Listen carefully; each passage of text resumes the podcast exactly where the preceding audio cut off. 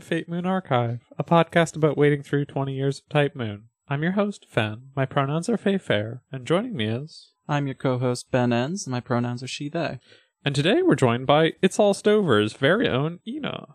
Hey, what's up, nerds? Uh, I'm It's All Stover's very own Ina, and my pronouns are she, her. if that sounded weird, it's because I'm reading off of a script, something I've never done before in my life. I think you did great. I don't Yeah. think anyone will notice.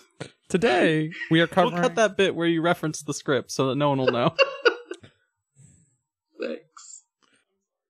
This is the the uh rowdiest intro we've ever done. We're a little I punchy. It's a little too late in the day. This is usually the time when we're like midway to par- Yeah. almost done with the podcast. We've been talking for 45 minutes. No, we haven't. It's been like 30. You know, you know we do marathon podcast recordings, right? All I know is that the Yuri tea time, according to this schedule, is blocked for 30 minutes, and the movie is blocked for three hours. And I I have That's doubts normal. that either of those are gonna work out. That's my default. That's that's those are aspirational. Okay.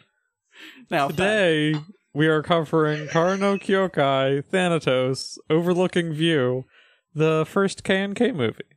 We'll be covering the novels later in our journey, but before we get to either of them, we have a lot of anime to get through. And also, hey Ina, what is your image song? Oh, um, so my image song that I brought is Superpower Bitch by Kim Petras because I forgot how the image songs worked and I thought that it was going to be like, um, like when our pro wrestler walks out on stage and they just play the song and I thought That- it would be funny to play that one. Um, and I but we forgot would that I probably just, get uh like taken off of iTunes or something like that for copyright infringement if we used a big song. Yeah, I completely forgot that the song would not actually get played, and I would just say it and talk about how it relates to the lyrics, which I don't really.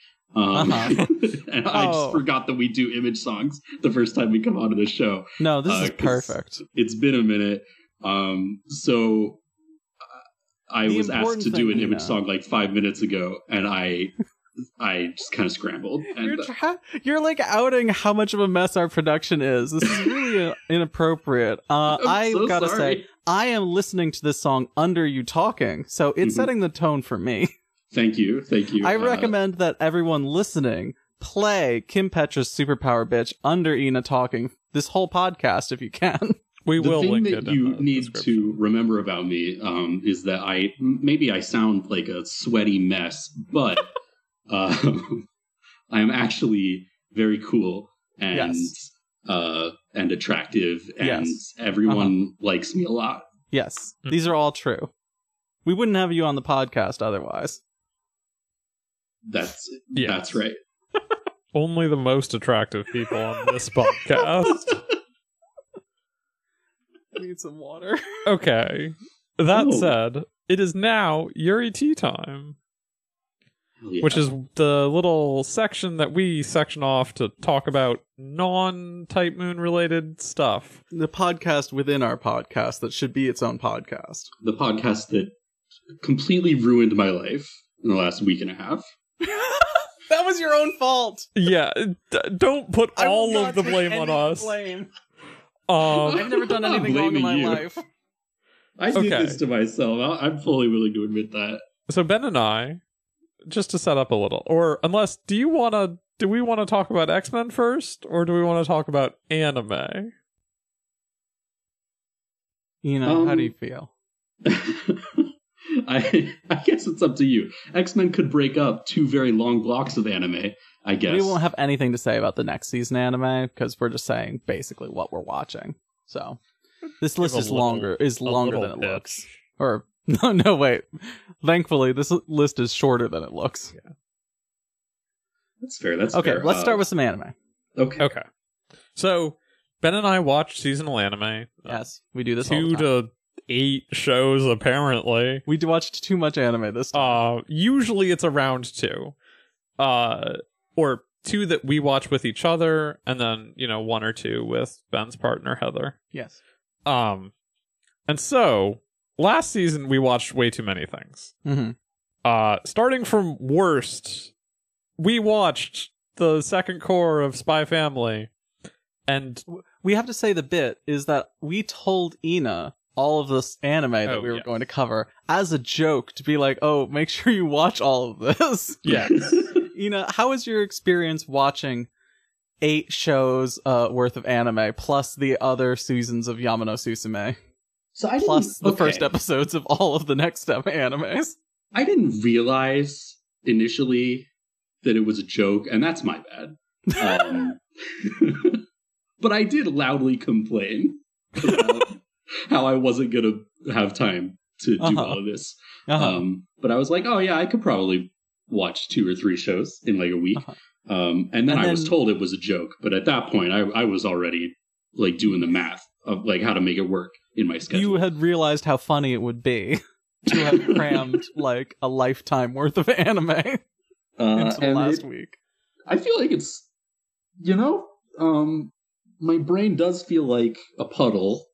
And even though I haven't actually watched anything in the last like day and a half, uh, that feeling hasn't gone away.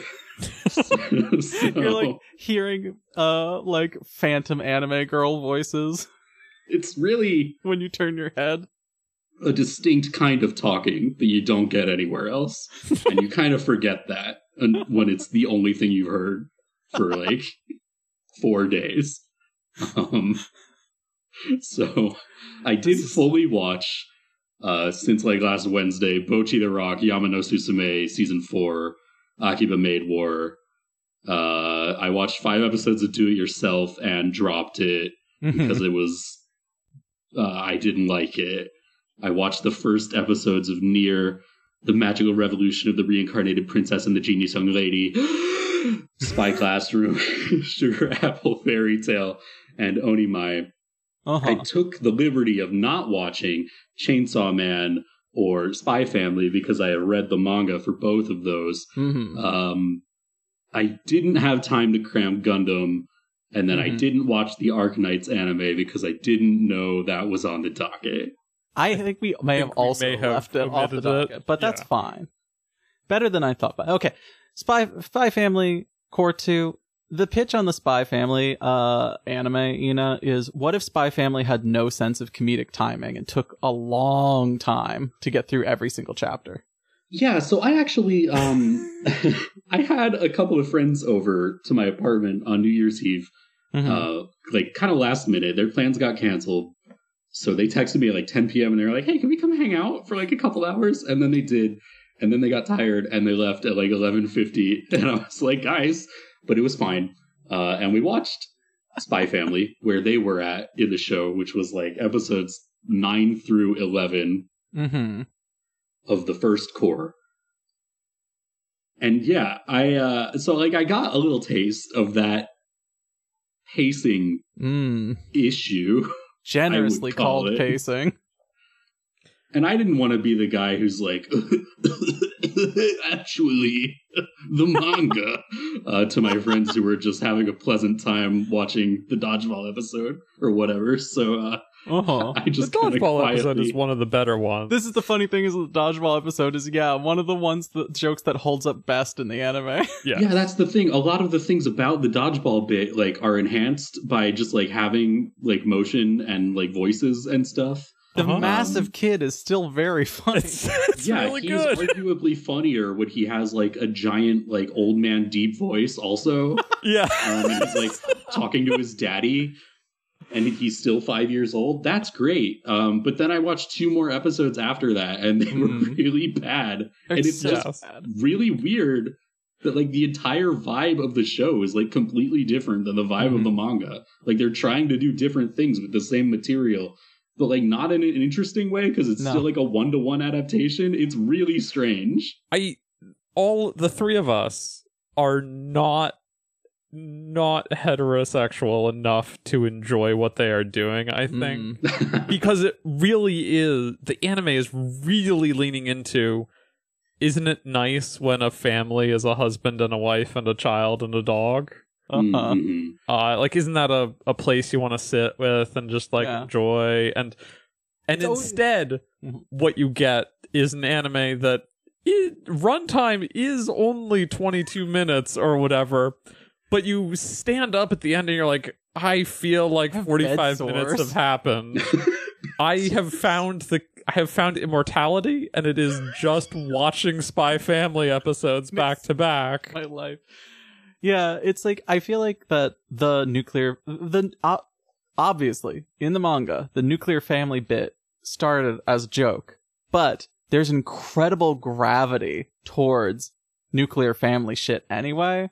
So it just can't hold up forever. It becomes the thing that it is. Mhm. You know what I mean? Yeah. And the anime was like, "Oh, we're going whole hog on that shit." hmm oh, we're gonna just pour wholesome syrup over every scene until you can't fucking breathe anymore. Yeah, there's kind of like a weird thing where like I we were kind of like talking about this in the Discord the other day where like the manga has like a notable shift where it like becomes a monster franchise that has to go on forever and like the way the pacing of the story kind of like notably becomes indefinite Mm-hmm. after like I don't know 30 or 40 chapters there's like a shift towards like oh this is actually just this could go forever the way it's going and you wouldn't know which is different from how like the early bits feel Mm-hmm. Mhm. and like the show was produced far enough into spy family becoming this massive phenomenon as a manga that like they knew the whole time so like i think that's part of why the pacing is like this because like they are meeting out the amount of like chapters per cour Yeah. that they have to do because they know like oh ideally we are just going to make a cour of this every year for as long as we can do it Miserable.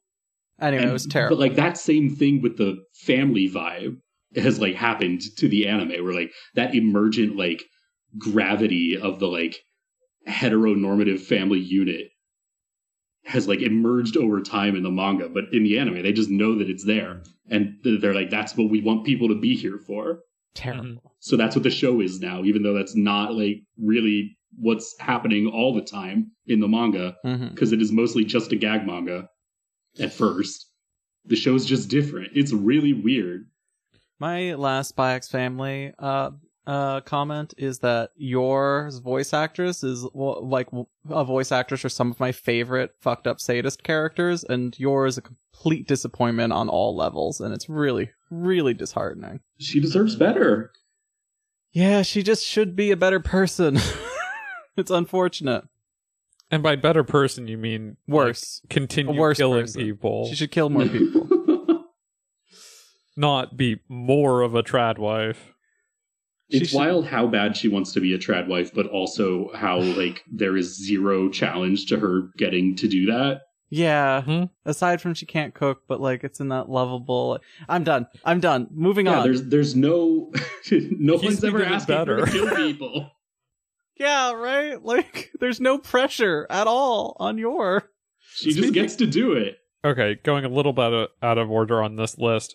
Chainsaw Man, also an uninspired Shonen Jump adaptation. I like the Chainsaw anime way more than you do, but I also just like Chainsaw Man more than you do. I like I like Chainsaw Man fine. Mhm. It is the one Shonen Jump manga that I'm keeping up with weekly. Mhm. Um okay. So uh as I'm will, not even keeping as- up with it weekly. as will become clear in a little bit, hmm as I've already talked about, uh I am a Sakuga. Sakuga? Fen's an animation pervert. Yes. Sakuga, yeah. Mm-hmm. I love I love I love it when animation is good. Mm-hmm. And Chainsaw Man is technically well animated and is entirely devoid of like anything interesting about the animation. Hmm. Yeah, that's what it looks Uh, like Yeah. I from the wouldn't. outside, not having watched it. This is so funny because my my wife Heather, my my partner Heather, who does not do anime, is now has not read the Chainsaw Man manga, but watched the anime and was enraptured by it and has watched it three times since, and she loves it. And she doesn't even necessarily disagree with Fen's uh, elitist comments here, but it's so funny to like see people who are really into anime just like shitting o- all over it. when uh it's this is the thing is so many people like Chainsaw Man are like, "Ha, that's really fun." And then there's so much discourse around it too. I It's well, one of those y- shows. yeah, you know what I and it it sure. proves that what they set out to do worked. Yeah. which is make it look like a film. Yeah. I think some of the like pacing slowdown in Chainsaw Man works better than I thought it would. You Uh-huh. know what I mean? I think that it's a little it's a little too art film sometimes. Mm-hmm. You know what I mean? But otherwise, I don't really have any complaints about it. I, w- I would watch more. It's not as good as the manga to me, but No. Do it yourself or DIY colon do it yourself. Uh, you dropped Do It Yourself. I sure did. We watched Do It uh, Yourself out of like a combination of like morbid curiosity and like just being mad at people for saying it's the gayest and most exciting thing this season. uh huh. I don't How understand could it. it possibly be the gayest thing this It's season? Not even close. I don't understand even the slightest bit what people are talking about. To be fair, this was. I did see that comment from someone about halfway through the season. Uh huh. I still don't agree with it, but at that point, there was more between Pudding and uh, USLFO um, and Yua than like you could read more into that relationship. Mhm. It never got textually gay It's just the because same of course it wasn't anime to. girl friendship that every one of these has. You know what I mean? It's just the same. It is a little different because it's like childhood friends as opposed to just club buddies, but It's not different. yeah, I mean, like, listen, I.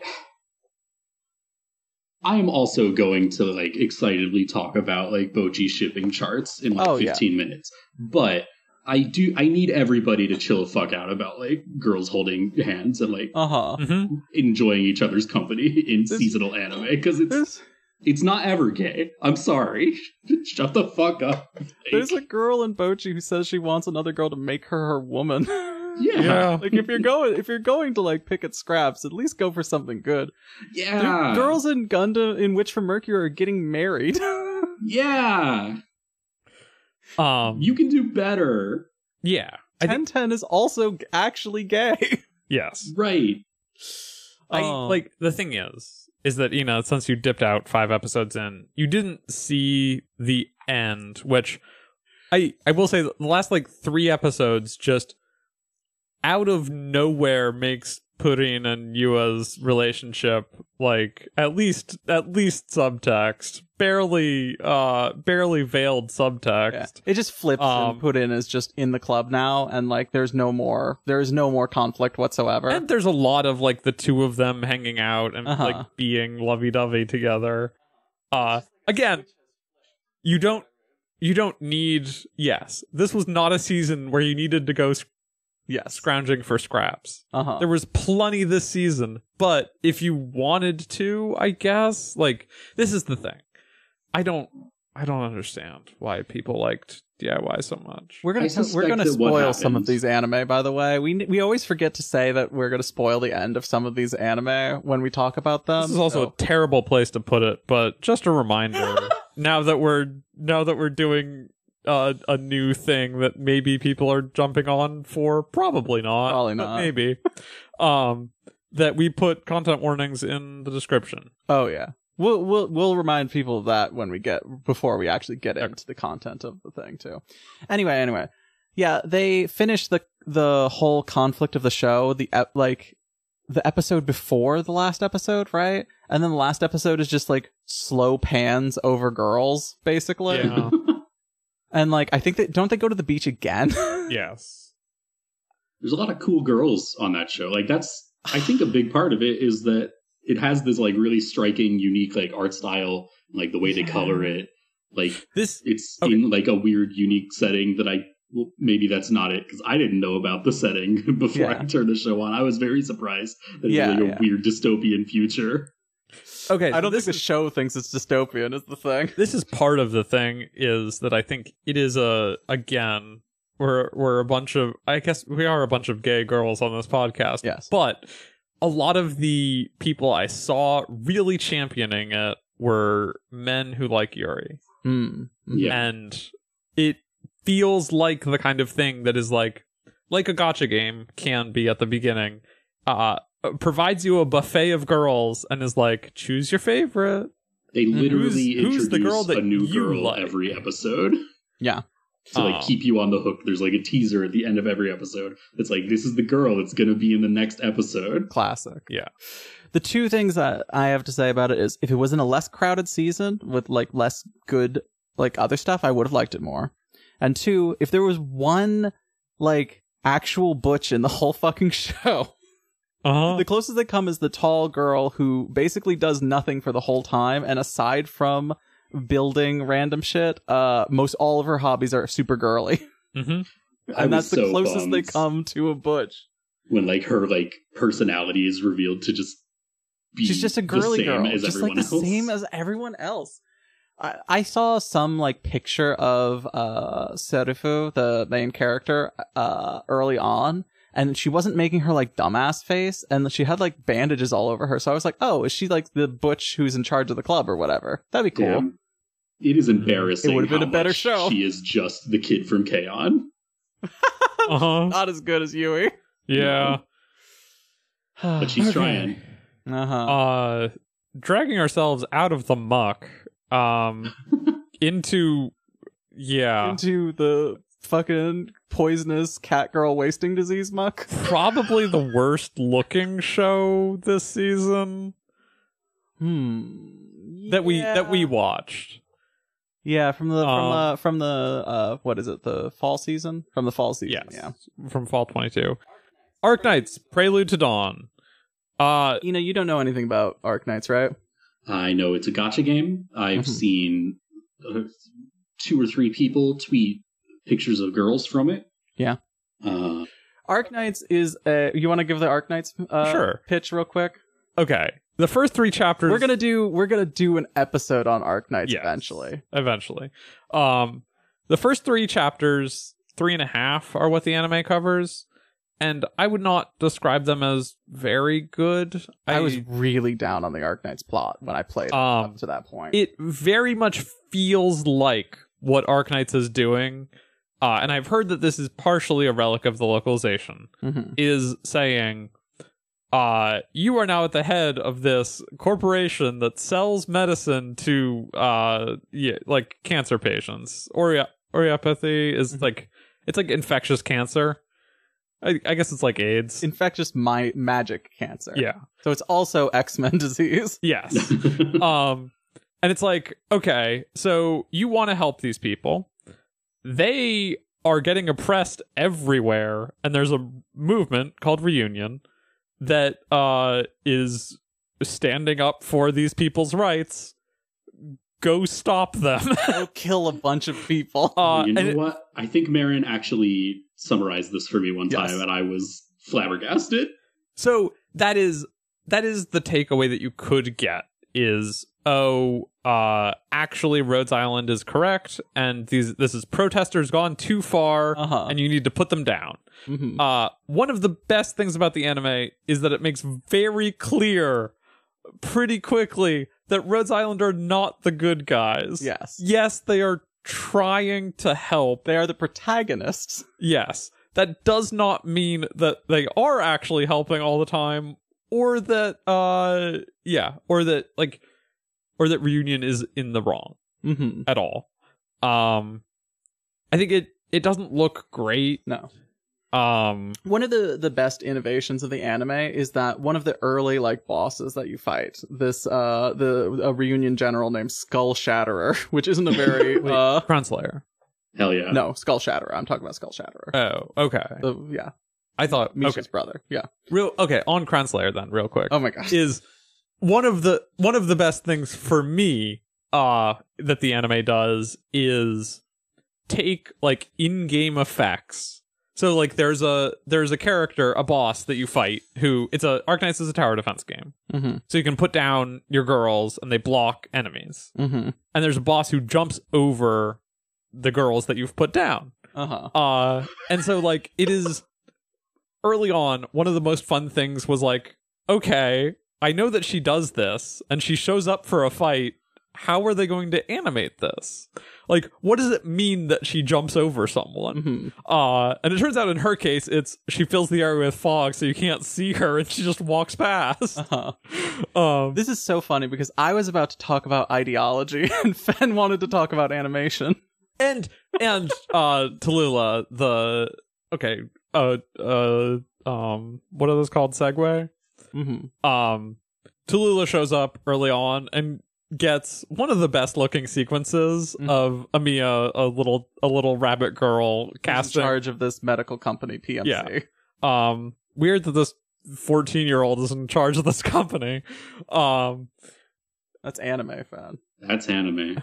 uh she's so yeah uh she she gets her heart broken so many times Mhm. during this but so Talulah shows up and is doing cool fire magic hmm and uh yeah Amiya is like protecting everyone and that looks great and then Mhm. Talulah just l- lays into Amiya and is like okay like what can what can ideology do like you all certainly believe in something and you're not acting on it i'm acting on it i am trying to make a better life for the infected hmm uh what are you doing and amiya just kind of has to go uh that, that's a good point Okay, okay. Let me let me summarize like the main like conflict that I think is interesting from this bit because it's it's a lot of the first half of the show. It's a short show. Is a lot of like, hey, do you remember this character from Arknights? which is Here that they is are. the that is the opening Yes, is that is how is exactly what I described earlier with DIYs character designs Mhm. is here's a buffet of girls Mhm. I hope you like one or two of them hmm But uh here, let, let me let me explain the the main bit. The uh the Rhodes Islanders, the the people who are the main faction, this medical company, uh start working with the police mm-hmm. to capture a little infected girl named Misha. Mm-hmm. Uh, they don't even know why. They just have to pick her up for the police. I fucking hate Misha. Let's call cops on her. yeah. They pick her up and then she gets uh re- taken from the police by one of Reunion's generals, this like scary gas mask guy named Skull Shatterer, right?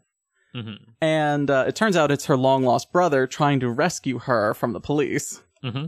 And the ga- the sh- game kind of glazes over this bit, but Skull Shatterer in this, he gets like 10 minutes to make a case for why violent revolution against oppressive governments is necessary yeah and how the like line straddling uh creeps who work with the police are going to turn on you and kill all the people you care about. And then m- like this same episode, Amiya, the hero of the story ostensibly, murders him in front of her sis- his sister, proving him, him right.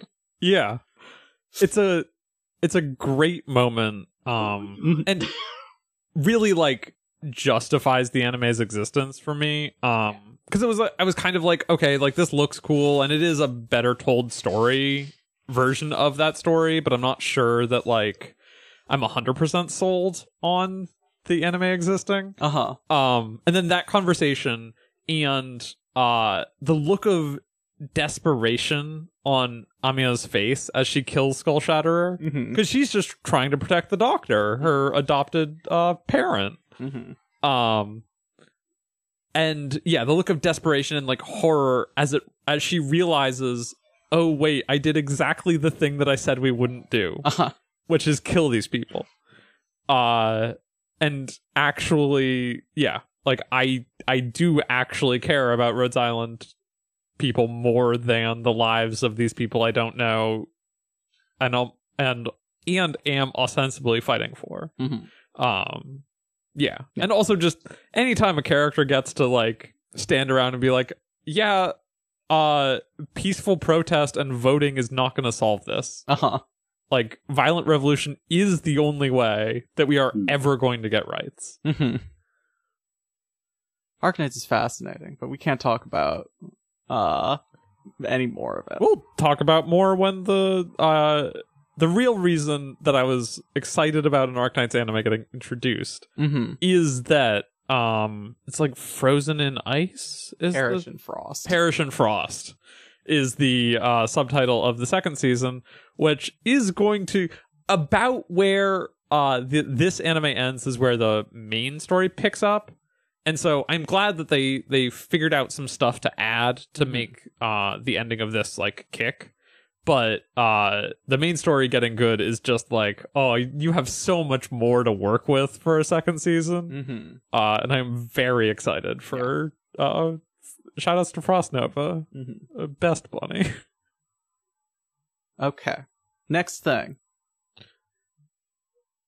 Surprise entry to this list. It was not originally on our Uh-huh. list of anime to watch. You know, we've talked a lot. Why don't you tell us what you thought about Akiba Maid War? Oh, um, I thought it was fun. I thought it was a lot of fun. I had a really good time with Akiba Maid War. Mhm. Um, I didn't, I didn't know. Um, I guess I didn't know what to expect going in about Me it. either. Uh, Mhm. I, I like I knew about like the joke from the end of the first episode with like the the dance that is also a gunfight, um, because it became very famous very quickly. But I didn't know like where it was gonna land on the like scale of wacky to like self serious, um, or like whether the joke was just uh these guys are the the yakuza, but they are dressed like maids, and that's the whole joke. Mhm. Um, and I was really impressed at how fresh they keep that one joke, despite that still pretty much being the only joke yeah. um, the whole time. yeah. Like I, I was quite happy for twelve episodes, and I I don't think a lot of shows could do that. No. Yeah, no episode of Maid War did I walk away and go like, "Oh, it's bad now." I was always like, "Next episode, it could be bad."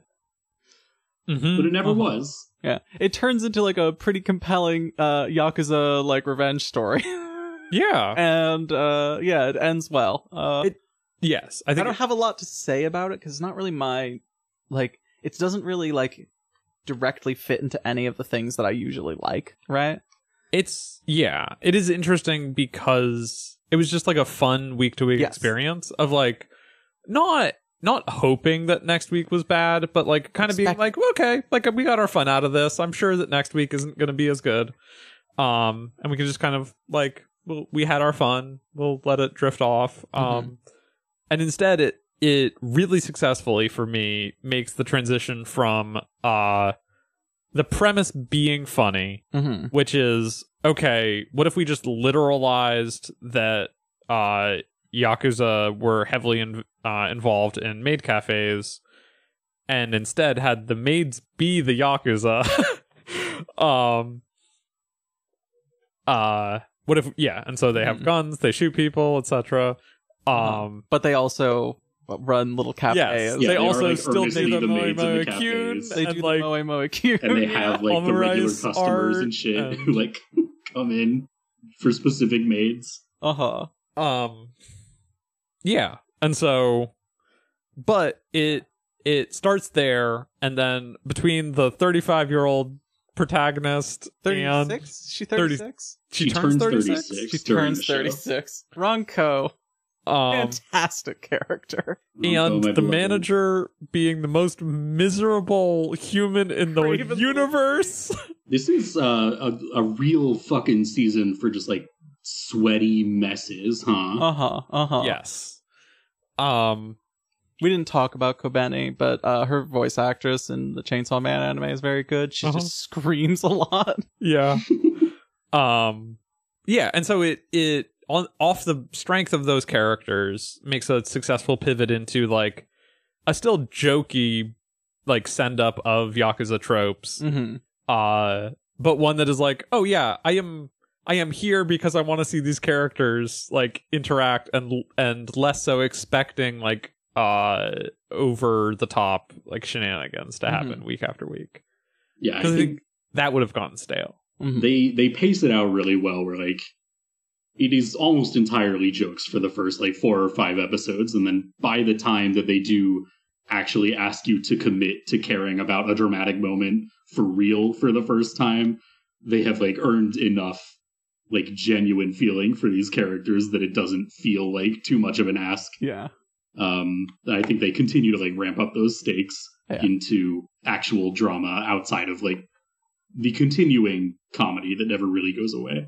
Um, Mhm. To the point that w- one of the most like major deaths in the series results in a lot of the best jokes the following Uh-huh. episode. Um, yeah, this is Like, one you really in a way that feels like it. really mean. Um, because like it's the best character who Uh-huh. dies, and then, like the entire following episode is just a bunch of like really mean spirited jokes at that character's expense. But it's the funniest episode on the show. It's really good. Also, really the good. uh, the OP and the ED are both fantastic. They're fucking Yeah. incredible. Um, Um, I, I, I actually think that the the maid like facade of it actually does a lot for the show in the sense that like this would be a very like mid gang show Mhm. without it. Uh, Yeah. but with it, it's like pretty funny and good. Oh, yeah. uh-huh. some like some of the most ugly made outfits I've ever seen in my life in that show. Yeah. They, they really go well Yeah. because they have to like stratify so hard. You see so many different cafes, Uh huh. And you you can tell they're doing it on purpose too because like the main characters are like at the bottom of the rung in their like yakuza family of maid Uh-huh. cafes and almost everyone else in their family has better outfits than them Yeah. It is. Yeah. I just. Yeah, I can't get over how funny it would be to walk into a cafe and hear someone say, "Welcome to the pigsty." Welcome to the Pigsty Master.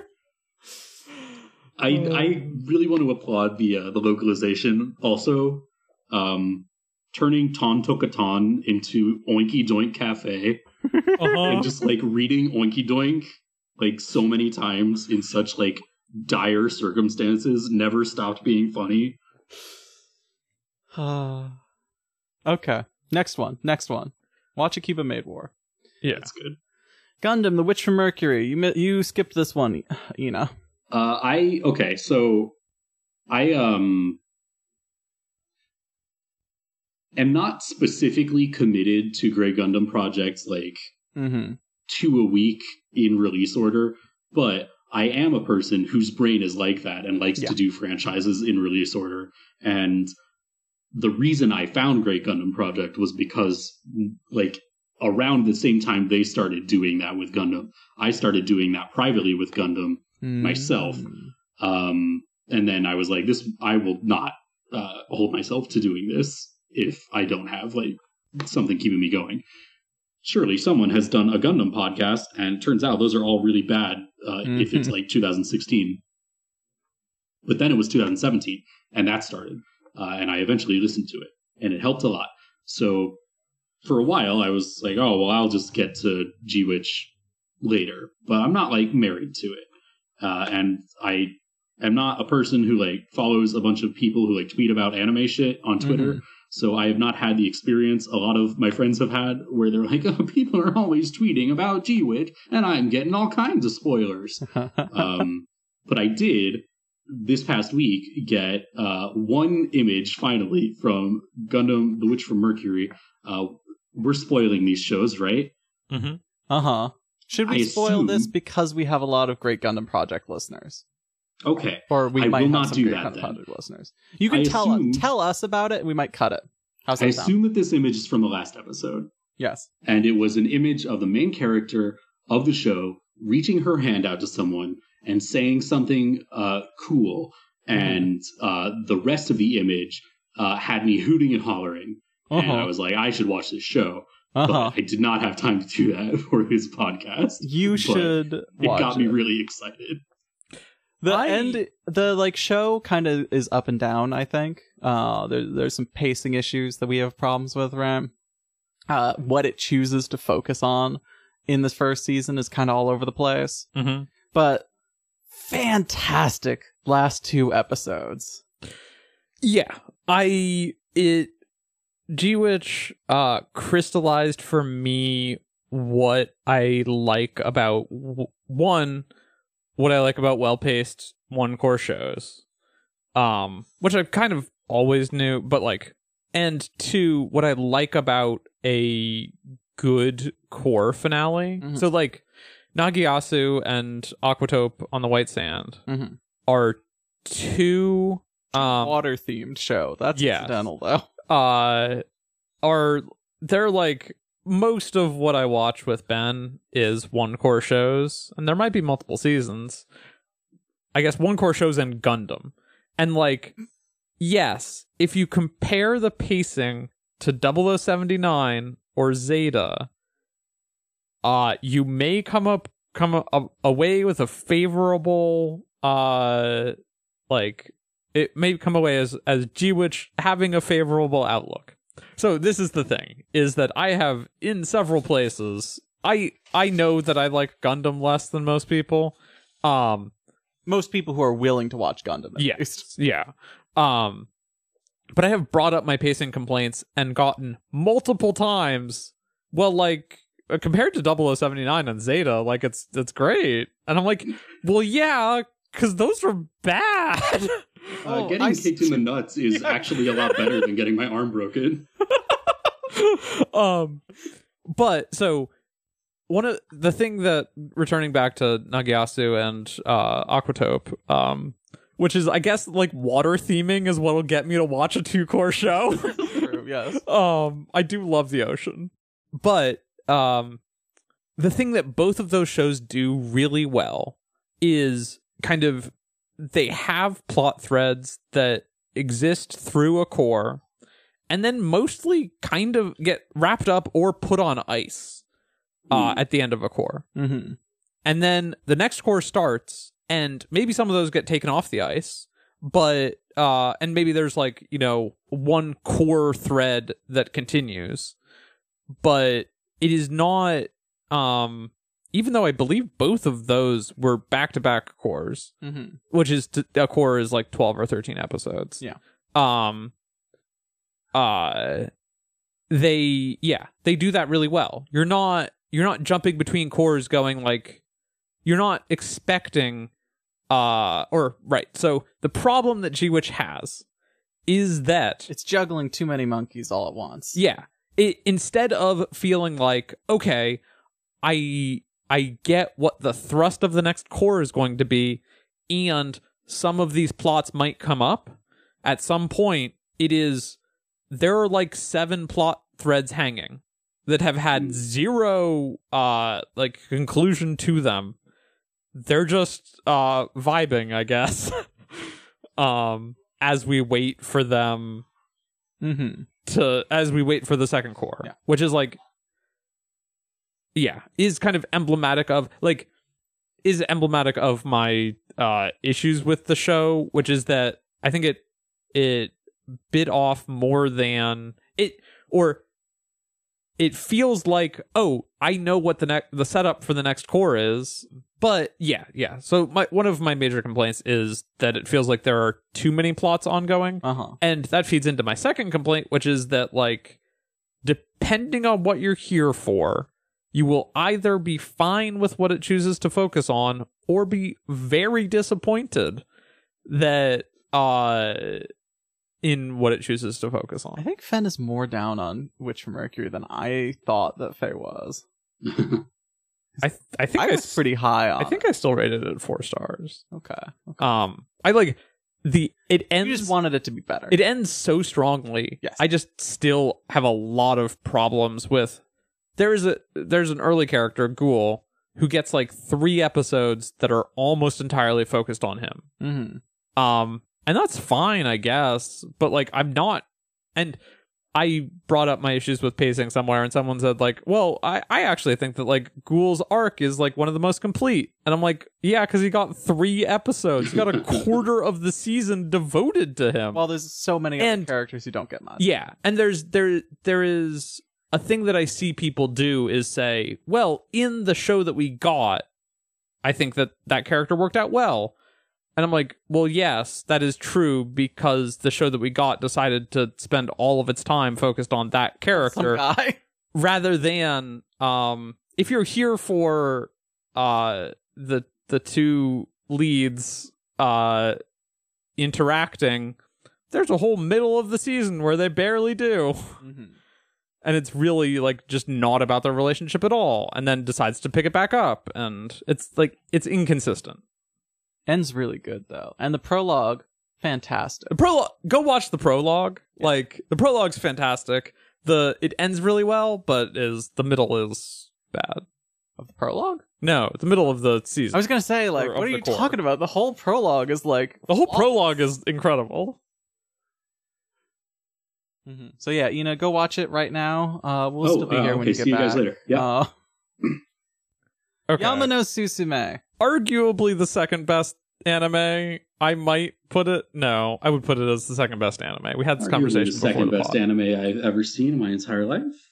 Um, second best Fan. Fan's It- really high on Yama no Susume. It's Anime last- season. Um, I was shocked at how much I liked Yama no Susume.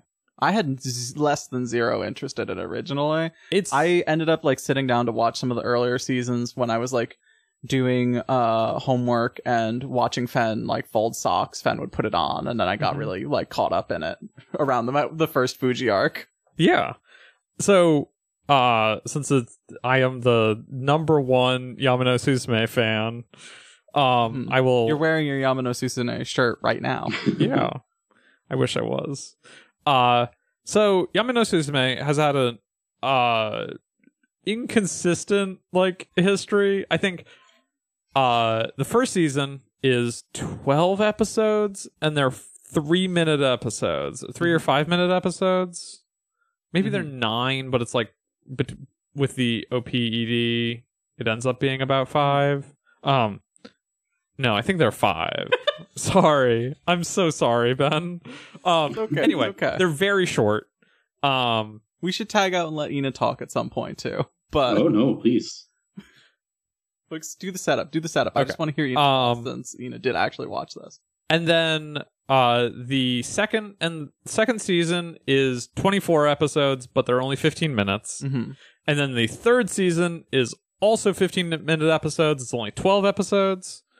Um yes, 12 15 minute episodes. Uh and then Yama no Susume Next Summit is the first time that we've gotten actual full length episodes. This is called translated as encouragement of climb. By the way, if Which you're trying is- to find it, An extremely literal translation. very funny title. Easily the funniest uh, thing that's ever happened uh, in all time. Um it's you know what it re- it it is what you do. They Uh-huh. encouragement of climb you. Uh, but so the I the reason I bring up that history is because watching it, I was I was like, Yuru Camp who? Why has no one talked about this sh- this incredible show? Mm-hmm. um, and the reason is that Yuru Camp is very good. Also, I'm not disparaging Yuru Camp, but another thing is that uh, no one talks about it because those first three seasons were weird. Yeah. Um. And the the fourth season, uh, the first like four episodes also have recaps with old animation from the earlier seasons to catch you up. Yes, So they're all weird. but they're they're they're refresher, not like they are not meant to. It very much feels like uh you are supposed to watch those episodes Uh-huh. or those first three seasons, and this is a hey, it's been five years since our last uh season. You should you might need a little bit of a like refresher on what all happened. But yeah, please talk, you know. Just yeah. yeah, go ahead. um, yeah, Ina, tell me. So, so I I was told more than once by a friend of the show, Marin, that I should really watch the first guest. once and future guests that I that I should amen that I should um watch the first three seasons. I, I really should watch the first three seasons of Yama no Susume before I um encourage my climb for season four. And uh, I was like, shut the fuck up. I have to watch 19 shows. So I'm not going to do that. But actually, I did try to find them. And uh, without like just finding a torrent, it is literally impossible to watch old seasons of this show anywhere. Two of them, like one and three, I think, used to be on Crunchyroll. They're not anymore.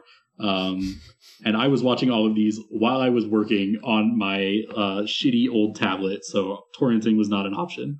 So I uh, thoroughly enjoyed the first four episodes of this season being recap episodes. Uh huh. Um, they did become uh, increasingly scattershot because, like Yes. you said, those first uh, that first season was just like all tiny episodes.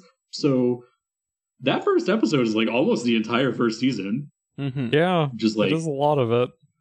cut to like two thirds of it almost, just cut into one episode. Um, and it's a complete story. And then I think it's season two gets two episodes because it's the Mount Fuji season. hmm Um, and then episode three is one other episode, and it's just like here's uh, a bunch of girls, and I was like, thank you, I appreciate that. Yeah. Um, I got I got to meet Honoka. Uh, that made me very happy. Oh, I love She's very cool. Um, she's gonna pull so hard as an adult if she just does the exact same shit she's doing in this show. Bitch, I got from being autistic. All you have to do, if you're an adult lesbian, is uh, go into a bar and show people the pictures you took on the mountain that day, and Uh-huh. you're in. That's it. You're good. Um, she's fine. So that was good. Uh, I kind of forgot that the show was like a real show in those first few episodes.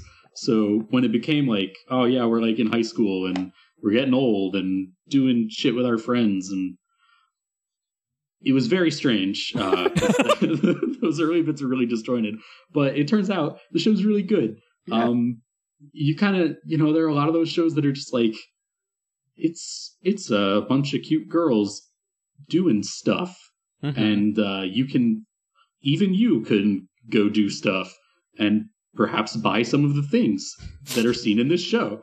Um, a lot of shows like that, but I feel like this one is cool because it spends a lot of time letting the girls be people and not just like kind of avatars for like looking cute and doing cute stuff.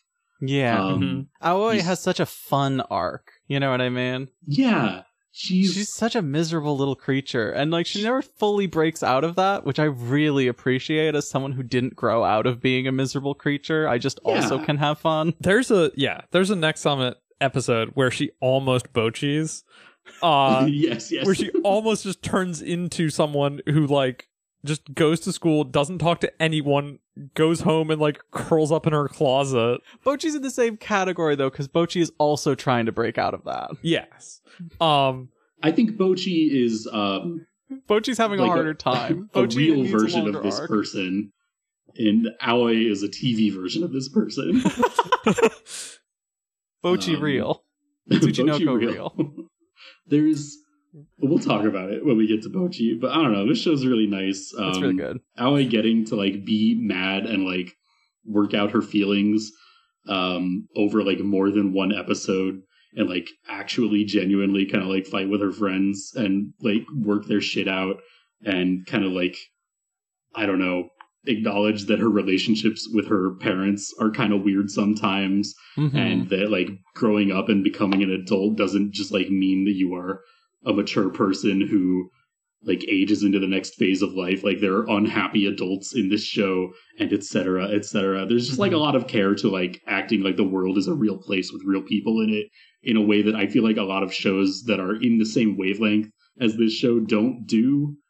Um yeah. it's not like the vibe that they're going for but the show Yeah. still manages to like hit the vibe of this kind of show it just kind of makes a lot of other shows like this look worse yes. because it makes it look easy Yeah, I think I like Yuru Camp a whole lot, but uh the way that Rin is just like a perfect person and like yeah, she likes camping alone, but she's also perfectly happy to go camping with other people. Um and she's like a little standoff I, I'm being a little mean to Yuru Camp just because it's been so long since I've seen it. Ben and I are gonna start a. I rewatch not soon. seen Yuru Camp, yeah. Um and I'm not gonna like it as much as this though, I don't think. Yeah. Um because yeah, I love it does uh what's it what's it called? The Super Cub also does a little bit of this. Hmm. Of having the protagonist be just like the protagonist there is more lonely and like like subdued And adult. bitter. Um She's also just like a little grown up. Yeah. Um but uh yeah, part of what I love about Yama no Susume is uh the yeah, Aoi getting like real character arcs. Um I think some of it is shown in the the season 2 recap stuff, but um the way that she reacts to not being able to summit Mount Fuji the first time Yeah. by just having like a a temper tantrum basically like a quiet one Yeah, She's not, like- too sick to actually freak out. yeah, yelling at people. But she is just like curling up, going like, "Why did I even try?" And like, "Why is everyone being so nice to me?" Like, I, I hate everyone. Like, they're so lucky that this didn't happen to them. yeah, I'm mad about off. it. Yeah. Um, is great. really like the peak of the show. Yeah. Uh well, and season 2 being uh or season 3, sorry. The like season long arc in season 3 is Aoi and Hinata her uh best friend uh like growing apart and like not spending as much time together and like making plans with other people and uh kind of the the conclusion to that is what you might expect is that they like realize this and talk about it and are like okay we're to spend more time together um but it's such a great because both of them are kind of like upset that they're not spending time together but neither of them is willing to do the work Yeah, at they first both have this realization and separately try to fix it in bad ways. Yeah, Yeah. They just can't stop hurting each other. Yeah, yeah Uh, Um, and so I think, uh, next summit is not my favorite Yama no Susume season. I think it it looks great though. it looks incredible. I will get to how it looks in a second. Um, because I think the writing is the least strong, or the first season is is uh discounted from this. uh, because Loosely called writing. yeah. Uh it's hard to do anything in 5 minutes that isn't just like jokey and light. Um yeah, but the second season has uh the Fuji arc it really just stands out. It's multiple episodes. Um the slow the slow horror of realizing that Aoi's not going to be able to make Mhm. it to the top is so good. Also, shout out to Yeah. the annoying American climbers, an- annoying affectionate Yes. climbers, they Mike Uh, and his girlfriend. Shout outs to the voice acting, which really feels like the studio went out onto the street, found two Americans, Found two blonde Americans. oh, those are uh, definitely natural American speakers for sure. dr- dragged them in, and were like, I don't know, just Bam. like say American, say English words, and like What- they are saying, say sumimasen a couple times too. yeah, uh, they are saying sentences. But uh, and I think this is mostly this was not mostly in the in the recap episode. Although there might have been a, a moment of it. Um, there's a point where uh one of them is like, "Hey, did you talk to like Becky about the thing? You know, the thing."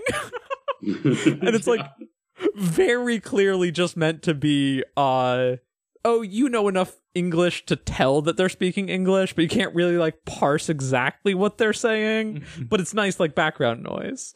Um uh and so yeah they're incredible. They get more time in the in the actual season too. Uh they get a great arc.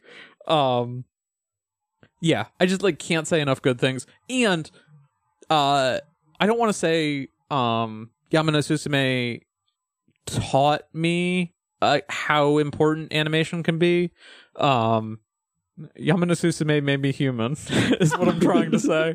Uh but that I think I would I would offer that uh like award, I guess, to um Akebi Chan's Sailor uniform. Um which is similar in that early Yama no Susume has some questionable episodes.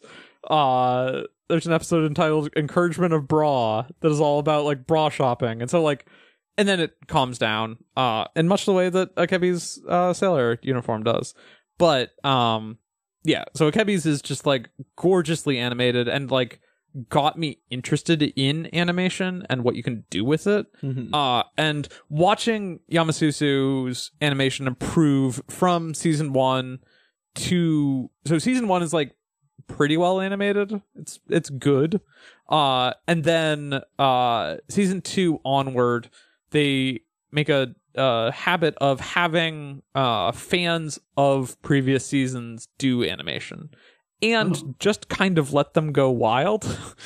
um, and so yeah, uh, the season two onward, season two looks really good, and then season three is like breathtaking, and then somehow season four looks even better. Uh, the the working that whole five years. yeah. Um well, in, yeah, there's like some interesting stuff around production like oh, this show was done like years ago or Oh. lots of it would were done like 2 or 3 years ago. It's just hanging in production hell Uh yeah. or like uh, release hell. Yeah, release hell. Um uh yeah, I like uh I said on the the novel not new, I brought this up on the novel not new um Mahoyo episode, but um Yama no Susume, if you are not convinced that you can tell a story purely through animation, like Yamasu- Yamasusu does that so well. Um the way that there's a early uh or the recap episodes have like 3 to 5 minutes of new animation at the beginning of them. Mhm. Um, and early on those, there's a uh, scene where Aoi just bends down to grab a library book, and like the way that she brushes her skirt under her legs, uh, as she's bending down, and like it's just, uh, it's it is, and um, honestly, like throughout the season, there are just so many moments of animation that are like, oh, this is joyful.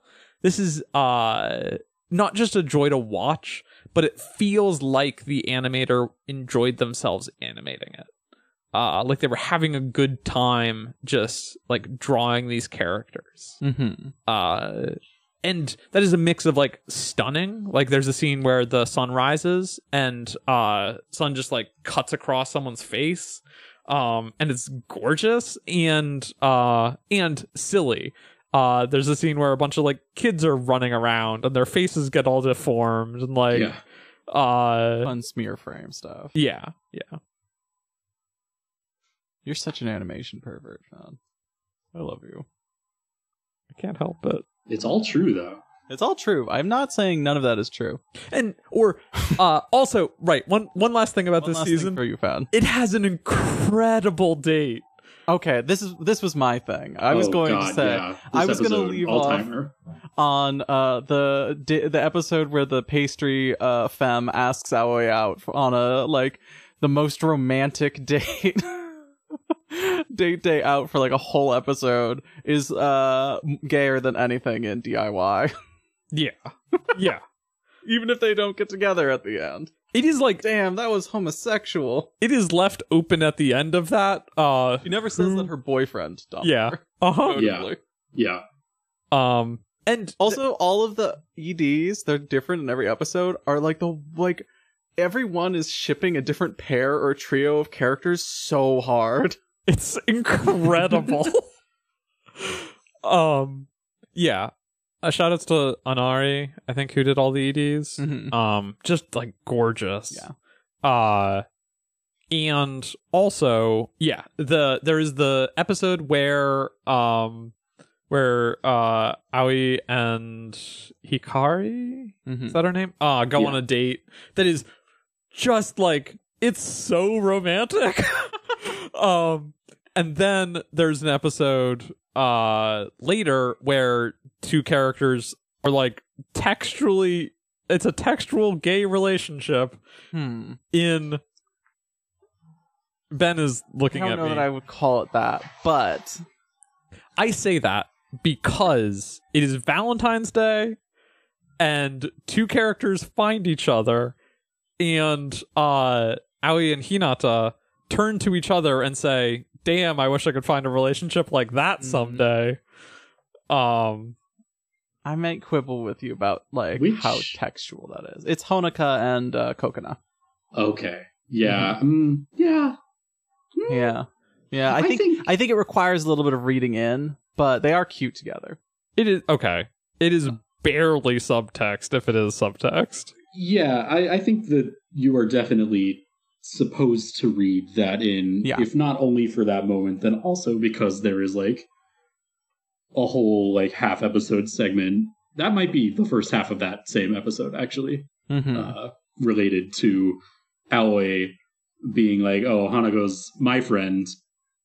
And more my friend than the group's friend, and then realizing that Hanago actually has a crush on the Yes. other girl in the group, uh-huh, uh-huh. and being Uh-huh. jealous and having to like work that feeling out privately throughout the Yeah. day, which is a really good bit. It's great. The only reason I hesitate to say say uh, is because I, it's so easy to like oversell people on how gay. yeah, no. I, I don't think this is a show where anything is like, Yes. Mhm. I On that tend level. to, yeah. yeah. but I do think that it is an intentional subtext in a way that do it yourself is like a much more corporate kind of like yeah. Uh-huh. queer bait, you know? Yeah. I think I that is why I say like DIY is absolutely subtext and is Mhm. like there's enough there that you can read into it, especially in the last couple of episodes, if you want to. Um versus this is more in your face. Yeah. But um Okay. the, the my ending note will be that it is very unfortunate that it feels like we're never getting another season that was a pretty final ending. Uh the ending Yeah. yeah, the last episode literally ends on a like everyone saying goodbye uh-huh. in a way that is like, like oh, aged this is up. like yeah. this is final. We're not coming back to this, are we? Do the college arc. yeah. I I so many more shows need to do the college arc. Uh-huh. yes. I I would watch so much more Yama this season. Last season Best anime, of, the year. Wow, yeah. Bocchi. Bocchi the Rock. Bocchi the Rock. Uh, you know, what did you think of Bocchi the Rock? I really, really, I, I had a great, I liked Bocchi the Rock a lot. It's fantastic, isn't it? It's five really out of incredible. five. Bocchi Yeah. the Rocks. I give it a five too on my in my personal notes. Yeah. Just great characters, great girls, great time, good music, Mm-hmm. really I'm not funny in animation. any like position online where I see what anyone is ever saying about any anime. Uh, but Uh-huh. I am inclined to say um, that everything everybody says about Bocchi the Rock is true. Uh-huh. Cool show. I just Uh, assume they're all saying good stuff about it. Yeah. I haven't I haven't heard any like negative things about Bocchi. Can you think of anything uh, that people said like that's bad about Bocchi? I'm sure there's people out there who are like the like drunk 20, late twenties bassist who's trying taking Bocchi under her wing and encouraging her to drink is problematic. But uh, you know what? She's also hot, so Uh-huh. Um she has a little fang. I literally haven't heard anything an- anyone say anything bad about Bocchi. uh huh. And like I yeah, uh, the thing is is that I love how messy all of these adults are in like a Yes. like not in like a the Taiga way where they're like annoying and whiny kids, but like uh, they're like, oh yeah, I never went to high school. I dropped out of high school. I have a drinking problem, but you know, I'm making it work. uh-huh. I, I'm glad that in a show that is about like Rock musicians. people in the indie music scene in like a medium sized city that we're not pretending like this is like a a great way to have a secure future, you Yes. know. Uh huh. Bocchi, Bocchi. No, like when asked why she wants to be in a rock band, her answer is, "I want to be famous, and also I want to drop out of high school because I hate high school." And the they have not made any moves to make it so that Bocchi accepts high school. You know what I mean? Like they do a a school festival arc, but she's not like, "Wow, I love to be in high school." you know what I mean? Uh-huh. Yeah. Like I got to get out of this fucking place at the and end of that Bocchi episode. has like a fear that if she can't make it in music that she is going to like end up a drunk shut in. yeah, which is probably true, right? Cuz she's- like she's not in a position to like develop other skills. She's not realistically going to better herself, yeah. right? Uh-huh. Like good at school. that's what I meant like when earlier I was like uh Bocchi is like real in a way that other versions of this kind of show aren't. Like Bocchi is the real version of Aoi in Yamasusu. Mhm. where like I don't think that this show is going to be big depressing right? Because it is still like a nice show about a kid like making friends and being slightly less of a shut-in. But Mhm.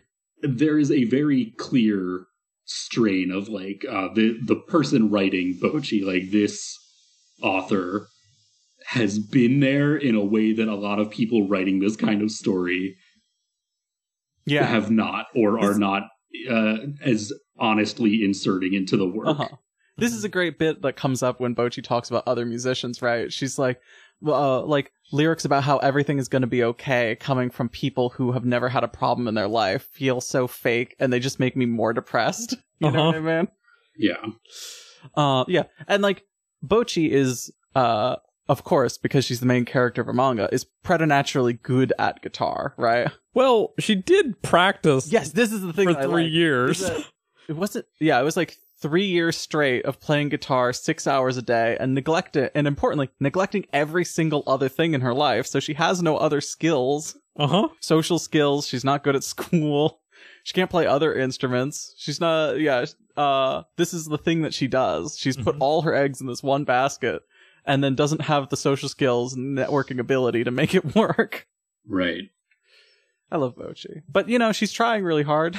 And that's the that's also the thing is that she's a bit of a doomer, but you know, she she is willing to push herself out of her comfort zone for the future that she wants to see for herself. Mm-hmm. And so it's a bit it's got more of an edge than something like uh K-On! The the thing everyone compares it to is K-On!, right? Mhm. But K-On! is a show about a bunch of cute girls having a good time in high school before they turn into adults and like Yeah. move on to the next phase of their life. You know what I mean? Mhm. I can see K-On! it being like, oh, and then here's the flash forward to 10 years later where they're all meeting up and talking about that time that they played in a band. And like they pick up, some one of them picks up a guitar for the first time in 10 years. Mm-hmm. You know what I mean? And they're all teachers and office ladies and like productive members of society. And Bocchi is probably going to develop a drinking problem and play music at a club. You know what I mean? Yeah.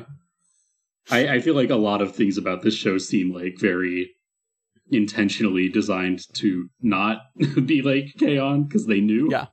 Uh huh. Yeah. They uh the interesting thing is the manga's run in the same Mm-hmm. magazine. As Mhm. K-On! Yes. Um so it is like It's impossible to know not know, you know. Bocchi also just very funny. There's some like really incredible like uh animation gags and also uh gags with just like footage of real places. I don't want to spoil too many of Speaking those. of me being a Sakuga person, Uh-huh. like Bocchi is such a joy. Um the there's a very funny interview where I think it's the producer uh is a very like conservative guy and keeps wanting to say no to uh the various things that the production team comes to Uh-huh. him with. just like live footage Uh, of a forest or but- a dam. Yeah, but they're such good pitches that he like has to say yes. And then people reacted really strongly to Yes. them. So um There's It a is- lot of like weird mixed media stuff, and it It's gets so weirder the deeper they go. yeah. Uh-huh. They really get bold with it, and I really appreciate that. there are in some places I exist in online. Yes. There's a general vibe that kind of something can't be considered good until it's a, at least a little old and you're away from the hype of it. Hmm. Um, and like I understand that. Mhm. I certainly there are certainly things that I've walked out of and gone like, oh my god, that was the best thing ever. And then you know, like three months down the line, I'm like, yeah, that was that was like fine, I guess it's good. Um, notable exceptions to this are like Kitakawa, which has stuck with me Fantastic. uh and Bocchi is like I don't I have not laughed this hard or this consistently at an anime since Nichijou, yeah. And Nichijou's which is like one of the best anime ever created. yeah. And I don't know how better to pitch it. Like I don't or how better to defend that it is like one of my anime of all time than Mhm. saying like the experience of watching it is hilarious Uh huh. like and and it has more it is like there are warm moments um But, But, like- the the girls are relatable. Yeah. You know what I mean? It's fun. okay now uh speaking of shipping charts You can ship almost any character in the show with another one of the characters in the show. yes uh and that is what makes it so beautiful is that there are moments where and i have there are kind of there are so the, of the main four girls Mm-hmm. there are four girls in the band drummer bassist lead guitar uh singer and slash sing, singer guitar singer guitar. and second guitar. Um, and there are two out of the how many possible pairings is that? Like one, two, three, four, five, six. I think it's six possible. Two out of the six possible pairings are like kind of weak, Uh huh. but the other four you could make a really strong case for, Uh huh. Uh huh. uh, which is really impressive. And then there are like uh, tertiary pairings, like uh, Bocchi with the drunk bassist. Um, Oh, that's a m- that's a messy pairing. Not Which are- just because of the age gap. There are Yeah. yeah, Bocchi with uh with Nijika's sister also like uh age gap problematic. Um Uh huh. but like yeah, I've seen fan fan art of basically every possible pairing. I think it's very funny that after like the initial batch of like three or four setup episodes where they get the band together, all of the remaining episodes are split almost exactly down the middle between Bocchi Nijika and Bocchi Kita like shipping Yeah. uh-huh. yeah. like within the show itself. Uh huh. Uh huh. Uh-huh.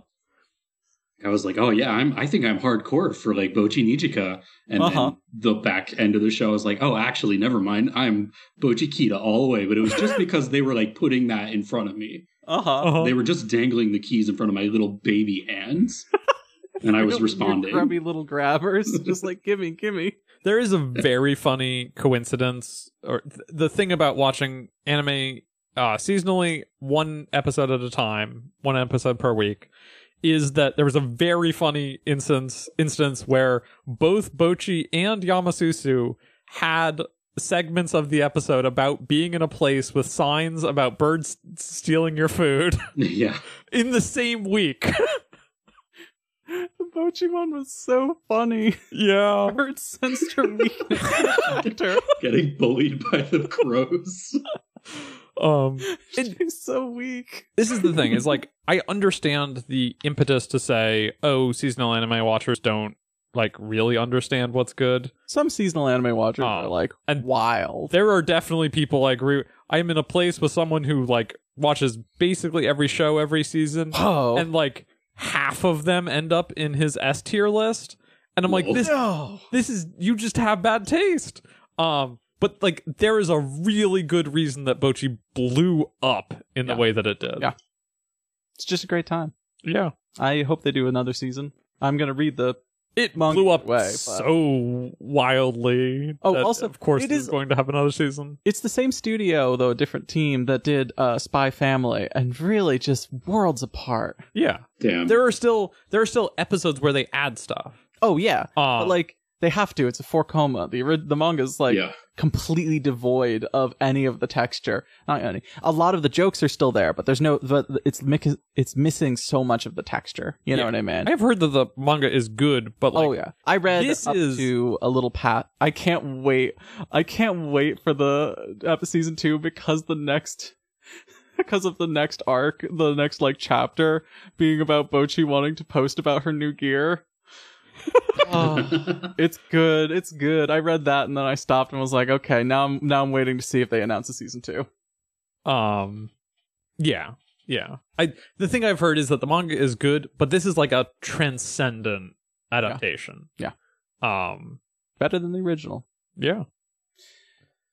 Eh, Okay. Nina, do you have any last Bocchi thoughts? Uh, I think Bocchi is cool, and I who's like. your favorite band member? Uh, probably Kita. Kita. okay. Ooh. That's an interesting one. Is it? Uh huh. Mm-hmm. Why is it interesting? Hmm. Just just it just is. It tells me something about you. I'm not sure what, but it tells me something. I, I, think do like I Kita though. often gravitate towards um, people who, in fiction, who are like a peppy person whose um, pep is not a facade, but is like not their totality. Yes. Yeah. That's what Like- that's what makes her so much more fun than like DIY girls, right? Yeah, like Kita, like I think in a worse show, Kita being like so outgoing and happy and like hyper and like let's let's go get them guys would be like a mask for her being like anxious and sad in the way that Bocchi is. Mm-hmm. Um, And instead, this show makes it clear that that is just kind of who she is, but it is also an expression of anxiety.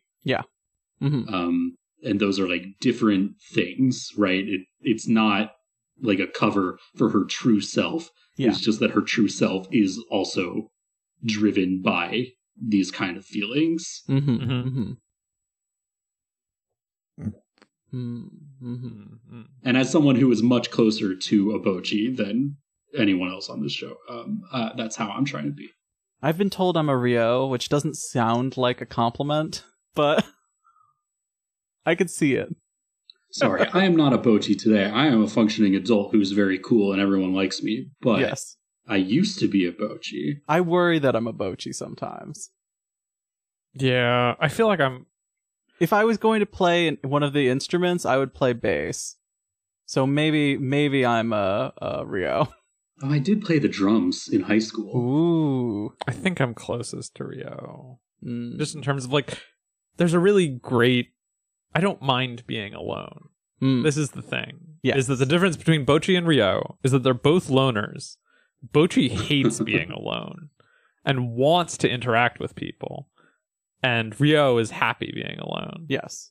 The bit where Bocchi realizes this is incredible. It's so funny. It's so Brown just funny. opens up between them.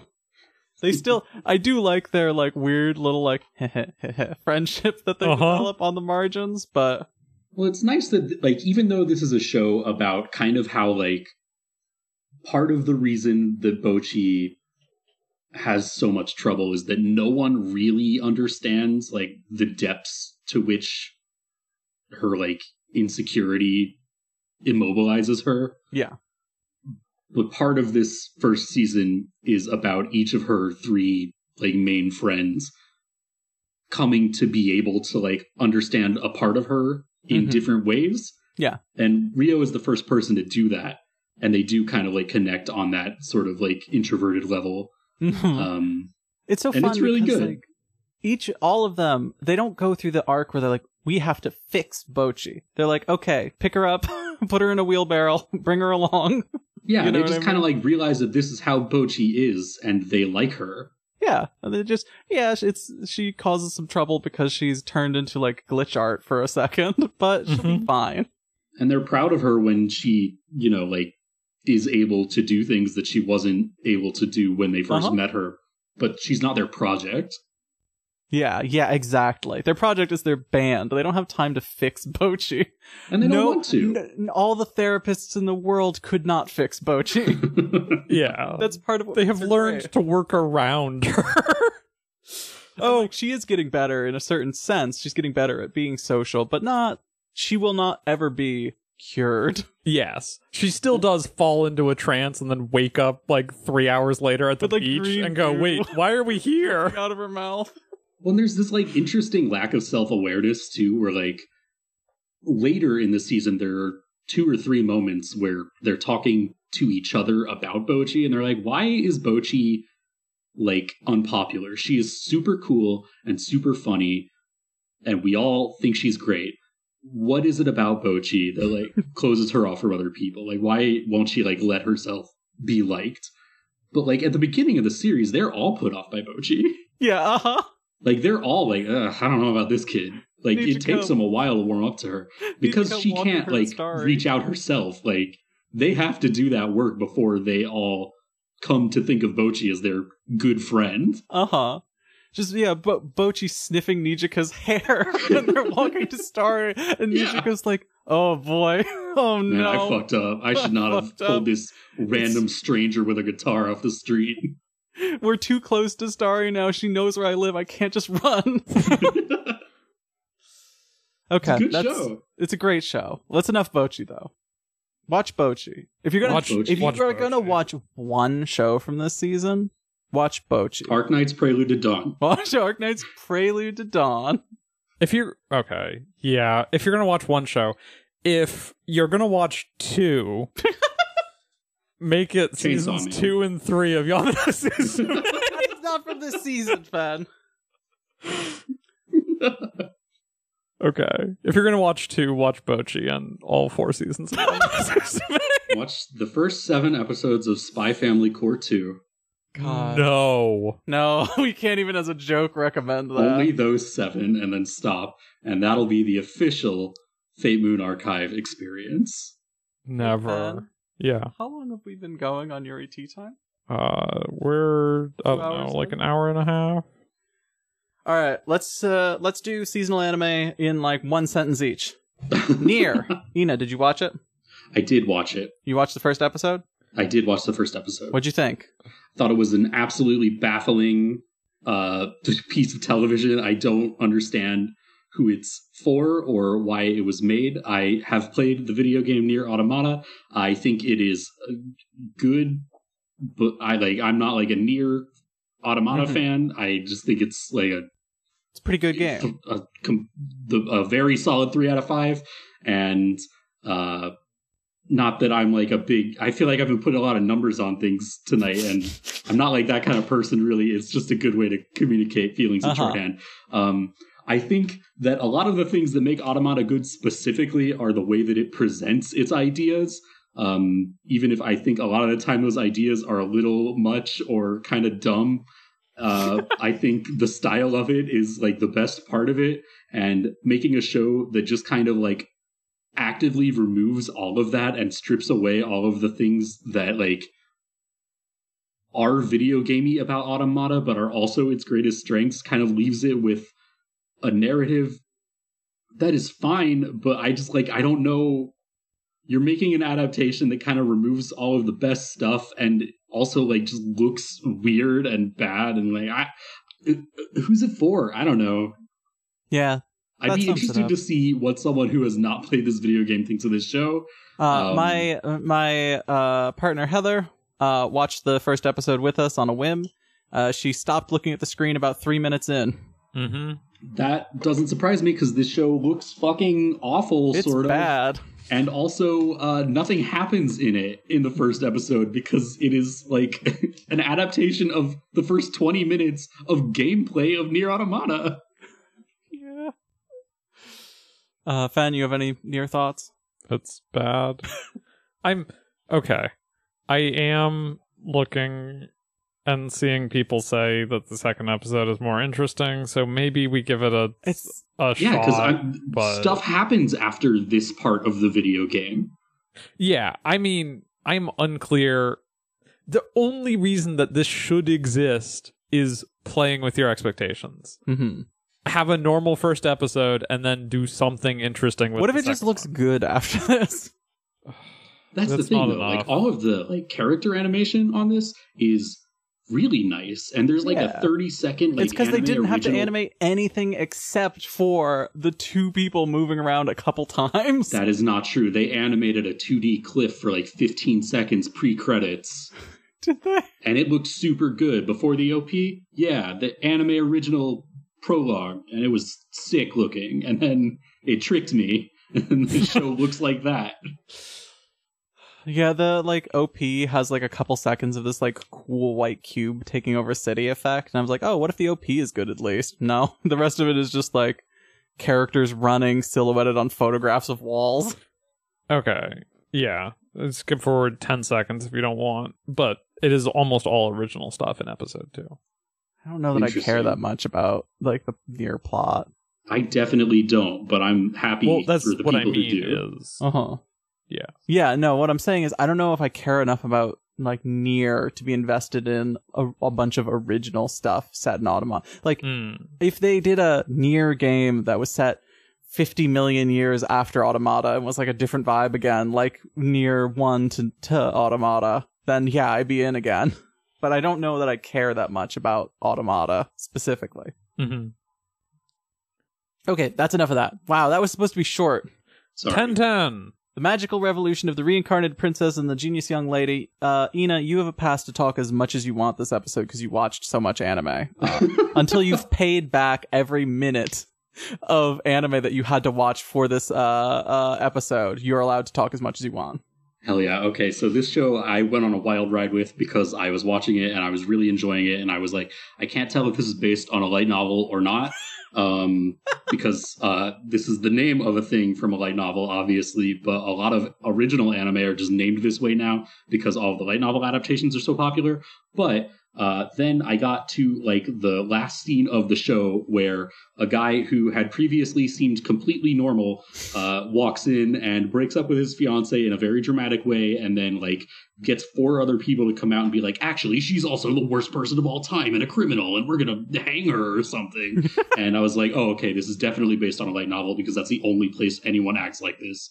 Um, because she is also like a completely normal person who uh, throughout the whole episode had been like very focused on like propriety and like acting to your station in this like noble society and she would have just taken the breakup like you didn't have to do this bro and like this Uh-huh. guy the whole episode had been painted as a guy who was like very annoyed because he has a sister who's a princess who like renounced her right to the throne and he's like oh i clearly also he wants to like be able to like goof off and shit but now because his sister did this he has to be the person who like has all the royal responsibilities and he like resents her for that and no one like realizes this about him um so it's just kind of like fallen apart um like right at the end and i was told um so I, I got really upset because I was like, man, the first like 20 minutes of this 22 minute show seemed really good. And then the last two minutes uh, made me really mad.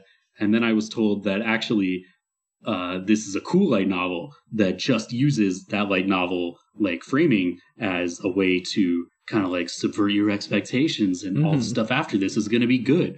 And um that all of the stuff that i liked was just anime original material to flesh it out. And actually i've been gotcha twice.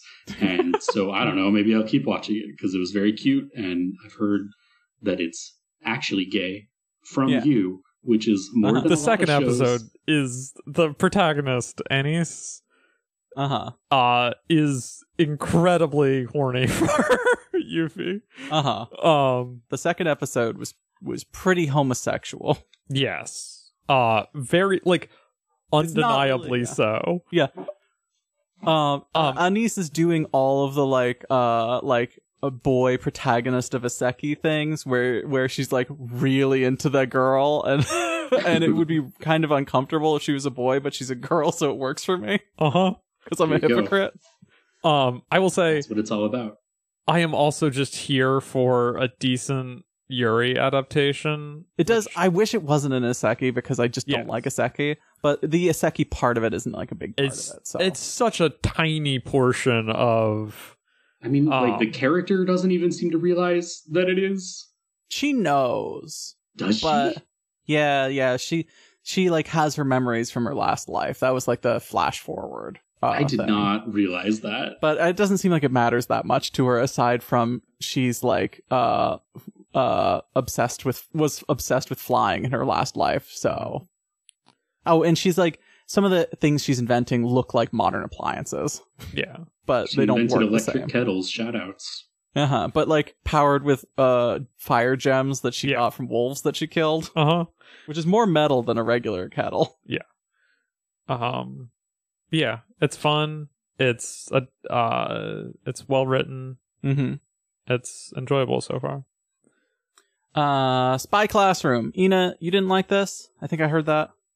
uh, yeah this sucks why why is it why is it so boring uh huh. Yeah, the second episode kind of. Uh, I I was like, okay, I could see this being interesting. The second episode really.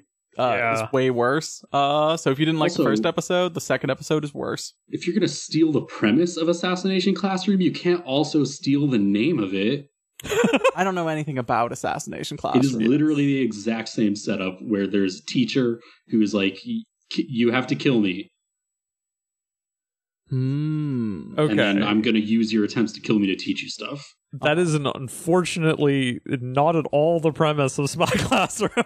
That's This what the the, guy says it will be at the end of the episode. And For- it is like- forgive me Half the for time, not so- continuing and to watch episode the two bad show. does that for about five minutes and then is like, okay, anyway, 20 days have passed. We're on the mission. They probably It's- smelled the lawyers drafting their emails. So the thing that I have heard is that uh, they are going to adapt the first light novel in three episodes, That's which too is fast. lightning fast.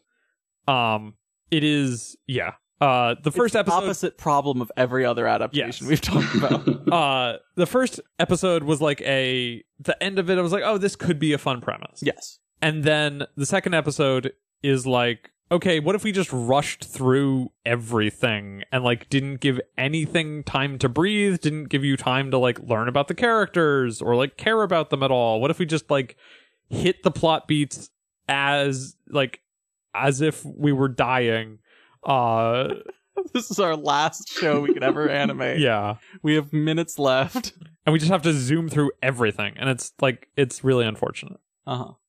That's all I have to say about it. Yeah. We're, we're we're probably gonna keep watching it, but we might drop off in a couple episodes if it doesn't get better. sugar apple fail apple the the Whoa. the, the Sugar sugar, apple apple fairy fairy tale This also happened to me the last time I tried to say it. Sugar Um, Apple Fairy Tale. Uh, okay it's this not is an isekai, but it does have slavery. In case you were wondering, this is the most. there are apparently like 14 light novel volumes or something that's too many. which is like oh right shojo stuff can also go forever it's like a it's a like shoujo uh fairies exist in this world. The Yes. girl wants to be a confectioner, a magic confectioner. yeah Uh her mom was like, "Oh, we shouldn't enslave fairies, but we uh humans did. It's bad though." And she's like, "Wow, I Fairies taught shouldn't us do how that." to bake in this world. Fairies taught us how to bake, and then we uh enslaved them, and that's bad. And then her daughter, after she dies, is like, "Okay, I'm gonna go buy a slave fairy, uh, but just for a little while, and then I'm gonna be his friend, and then I'm gonna set him free." yes and he is hot and uh does the shojo thing of like shoving her up against a wall Uh huh. Uh huh. uh being sexy um He's pretty sexy, is the thing. y- yes It worked on me. yeah i'm glad that you're here ina because ben would just mercilessly make fun of me for saying this um yeah, I When would. he like murdered like eight guys and then like turned around, I was like, yeah, yeah thanks. um Thanks. uh this is i watched the first episode because i saw people posting about it Mhm. And I was like, okay, let's see. And then they do the Fate Saber uh There is Shiro thing. The, and I was like, CG from Fate. There's oh, a lot well. of like fake fate shit in this show. uh-huh. it's fate, but what if the genders were reversed? Yeah. Fate is not about slavery, though. No. I mean, it is like much more textually about that than Fate is. Uh-huh. Yeah. She right? at It- least- it at is le- I like guess at about the way Fate like makes you think it's gonna have like things to say about that sort of thing, Uh-huh. and then it just doesn't. It's just not about that, yeah. Um I guess I guess I can say that at least the girl knows that she's being a hypocrite. Yes. so I guess that's more than I could say of probably most isekai. Yeah. Okay, so Uh, that's the thing, right? Like, I, I, I was watching this and I was like, this is a cute intro, and then like after the OP, they were like, oh yeah, we rip off fairy wings and we squeeze them to hurt them, to keep them enslaved. And I was funny. like, this is not what I thought this show was going to be about. It's called Sugar Apple Fairy Tale. Um, so I I was very surprised that the show was as dark as it turned out to be.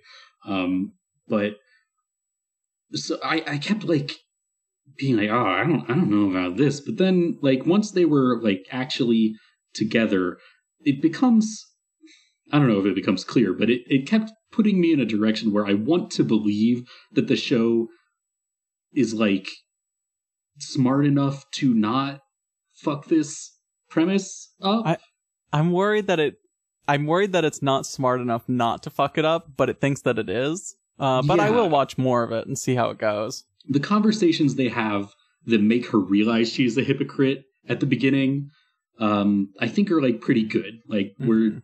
she's clearly just like a lib. Um She is lib brained, huh?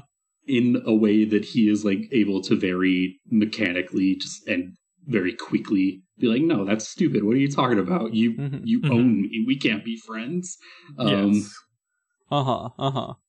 But that's also like It is- you know this is, this the is also just of a like- fourteen volume thing, right? So, yes. like, This is also shojo to me. Is like often the premise is fraught. Uh huh. yeah. that's fair. It's just usually age gap shit, you know. Uh huh. Oh, it's also age gap. He's like s- 80, 90, 100. Sure, sure, Yeah. sure. She's fifteen. That's right. Uh huh. Age of majority. Well, yeah, she says that. She she literally uses the words age of majority. Okay. Last show. Uh, we've spent way too long on next season anime. Uh, Onimai. Ina, what'd you think of Onimai?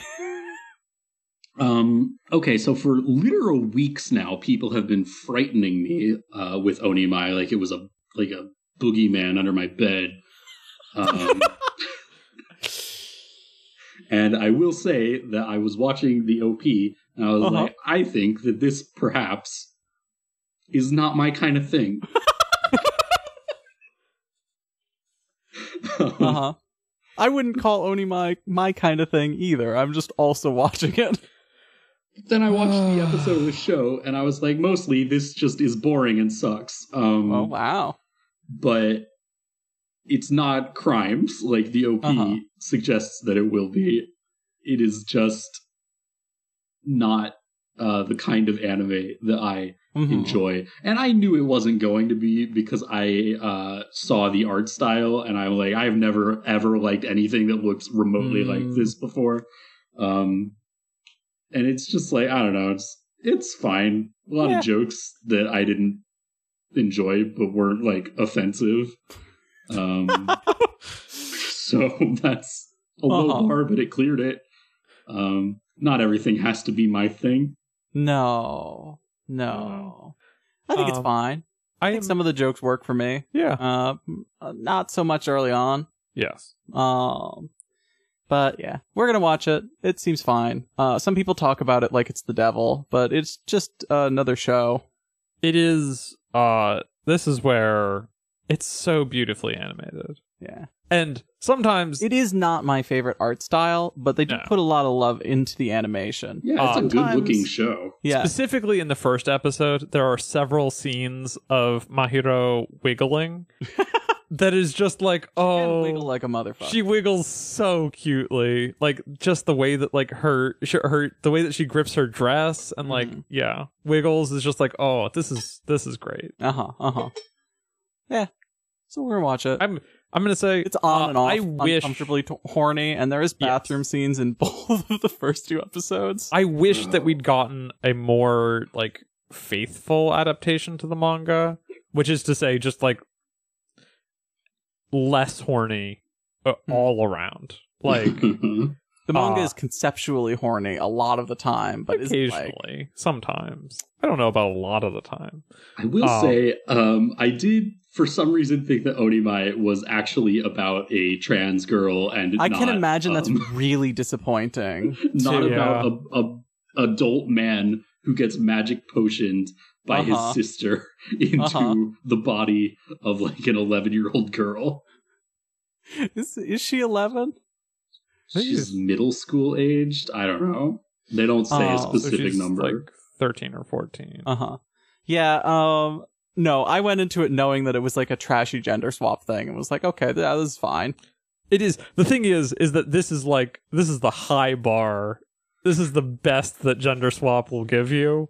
yeah. is uh again like yeah the the animated is really well animated but um i would still recommend the manga Would you recommend the manga? i i enjoyed if you want to, if you want a trashy time, uh, that is some sometimes funny. But for me, I th- I think I said it was like a seventy percent hit rate Yeah, on jokes. yeah. Uh, like overall.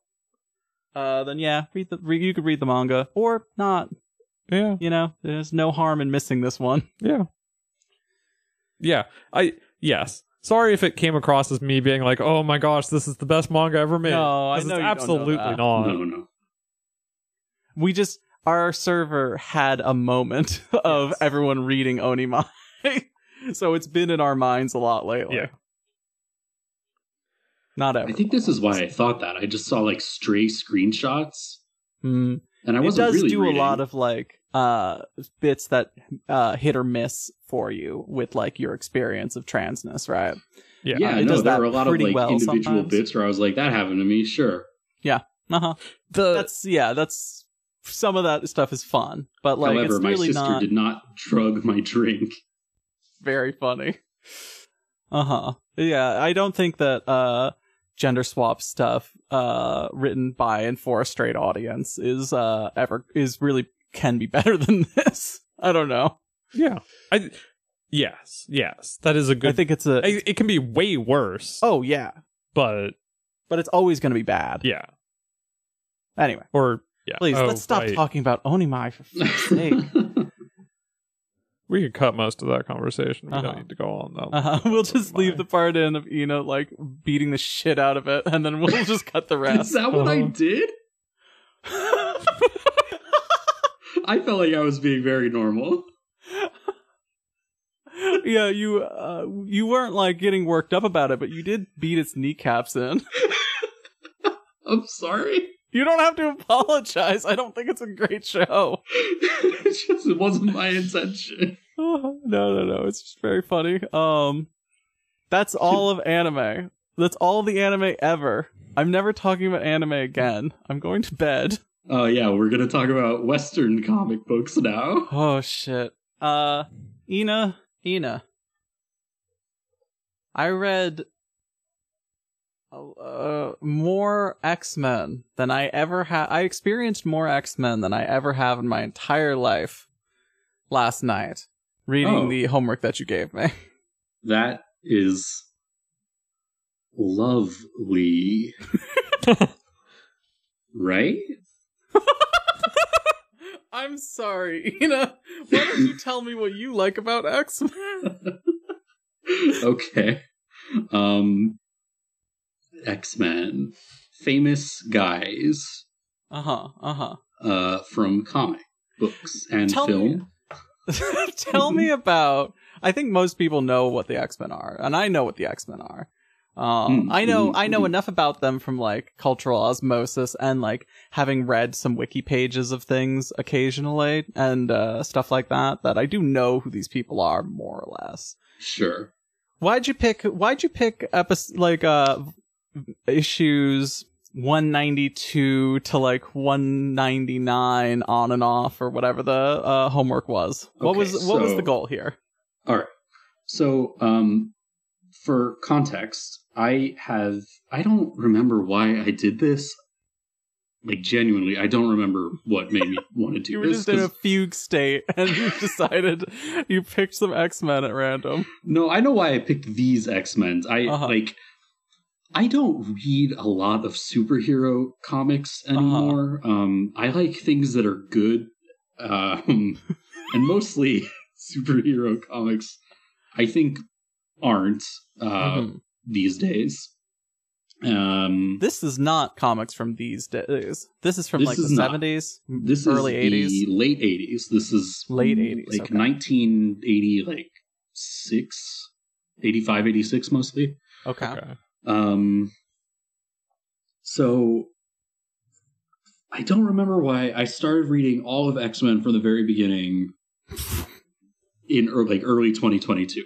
Don't remember why I did this. There was a reason. It's gone forever now. Uh-huh. Um, X Men starts as a very uh, kind of innocuous, kind of medium, not super good Stan Lee comic um, in the 60s, where they don't really have the thing where they're like, ah, m- mutants are like a metaphor for whatever. Mhm. Uh, they're just kind of like preppy white teens who go on adventures. Um, Uh-huh. and it's fine. And there's a bunch of famous artists, and it's fine. Stan Lee leaves, some other famous writers come in, one other famous writer comes in. The book kind of sucks, and it gets canceled after 66 issues. Mhm. And then they just reprint it for like a few years. That's in like 1970 or something.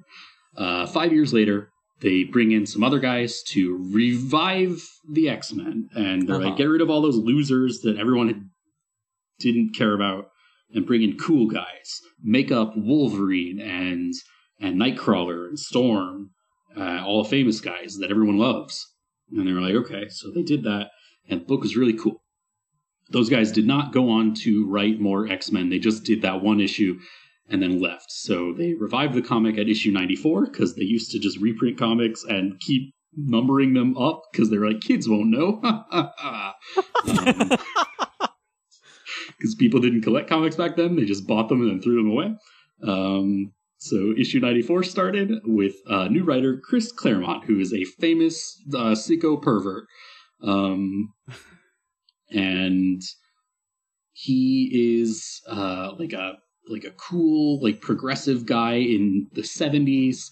And he himself is not queer, but he like makes an effort to very obviously queer code many of his characters. There's like a kind of like a common joke about Claremont's uh, run on the X Men that like everybody in it is at least bisexual. Um, Mm-hmm. because there's just like a lot going on. This is like in an era where the editor in chief of Marvel was uh, explicitly like no homo. Like that's a not just like a social rule because it's the 70s and 80s. It is like an explicit rule. Like Jim Shooter hates gay people and you can't put him in comics. Even like you know, no one was saying I'm gay in comics, but like Captain America had a gay friend, and Jim Shooter was like, "You can't have that guy." Um, so Claremont got around this by just kind of not saying anything explicitly, but by having characters just like kind of talk uh, about how much they people were like dear to each other. I'm just like having like uh, Wolverine is like uh, this couple like found him in the woods and like rehabilitated him, and uh, it's very clear that Wolverine is like in a thruple with these two Canadian people in the woods. um, and it's just kind of like all over. And also, um, Claremont was just kind of like a, a guy who, while not queer himself, seemingly, was definitely like hanging out in like kink clubs and shit in New York in the 70s. Uh, so he was rubbing shoulders with a lot of people who actually were like queer, and he had like progressive politics for his time. So there's just a lot of like weird kink shit in these comics, Mm-hmm. which you guys saw um, mm-hmm. in what you read. Probably a lot of just like mind break stuff and uh, like overt fetish wear, and just just a lot of a lot of weird shit just like works its way in there, largely uncommented upon. And it's all just kind of like a very like iconic and famous style that Claremont like devised, and he was the guiding force behind the X-Men franchise that made it immensely popular and like the biggest thing at Marvel for 16 years. Um, and big enough that they made like spin-offs and stuff. And he wrote every single one of them for a very long time. So at first it was just X-Men, and then there was like X-Men and New Mutants, and a Wolverine spin-off, and this other book called X Factor.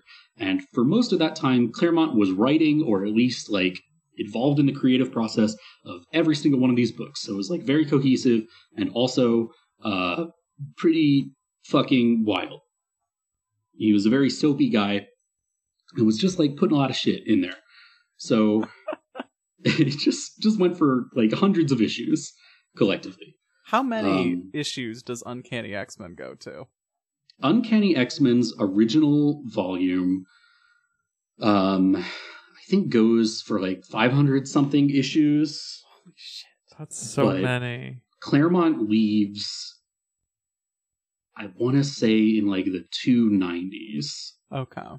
So in like the early 1990s he leaves. He's on the book from like 75 to like 92 or 93, maybe 91. Um so this is like in the middle approaching the end of his run, the stuff that we read today. I see. Um, I see. So what was were, these? like- uh... Oh no, go ahead. Oh, sorry, go ahead. first. No, no, no, go, go, go, go. Well, I was asking. So what was what was the goal specifically with the chapters that you gave us? It was uh Rachel Summers. Is, uh, you were trying to summarize her arc for us without making us read too too much. Is that her name? Yeah. Um, so a thing that Claremont would kind of do because this was a monthly comic Monthly. Okay. um, that just kind of went forever and was designed to go forever and was very soap opera ish, is he would go through kind of like phases of like, this is my main character for like right now, even when there weren't like distinct story arcs happening necessarily. And sometimes there were. Sometimes it was like very clear, like, this is the Dark Phoenix saga that's very famous, or this is the Brood saga, or whatever. But a lot of the time, we're just kind of going. And there are just like periods of time where just like a bunch of shit's happening. And like in the recommendations that I tried to get you to read. Like there were bits where I was like, just read like pages 7 through 13 of this issue because that's the only part that matters for like what I want you to understand for what we're reading. Because a lot of the time there's just a lot of plates spinning in these books and it's fine. You don't you don't have to know. Um so for like 30 issues um at this point in the run that character was Rachel Summers who was the kind of character that Claremont liked to write. He kind of just liked to write gals um like all of his main characters mostly are women Mm-hmm. and usually they're cool. Often they are gay um, but he wasn't allowed to say that. So rachel is i think an interesting one because uh, she is one of the most overtly queer coded characters to that point visually. Um, like she just like has like an overtly like butch style Mm-hmm. um, to the way that she looks and dresses herself that is like clearer and more obvious than a lot of stuff pre the late 80s and um, i think there is a lot of shit involved in the way that her character was written in these early appearances by her that is like resonant in a lot of directions. Um, I don't know that Claremont would have been intending for like a transgender reading of this character, but I think like the way that she exits this story is like impossible to read any other way from like a modern lens. Hmm. And I just I, I don't know. I think she's cool. I think there's like a lot of weird shit here. I mostly um just thought it would be funny to make you guys read X-Men comics Uh-huh. because I know it's not your kind of jam. We read so many Western superhero comics. and We just up somehow missed X-Men.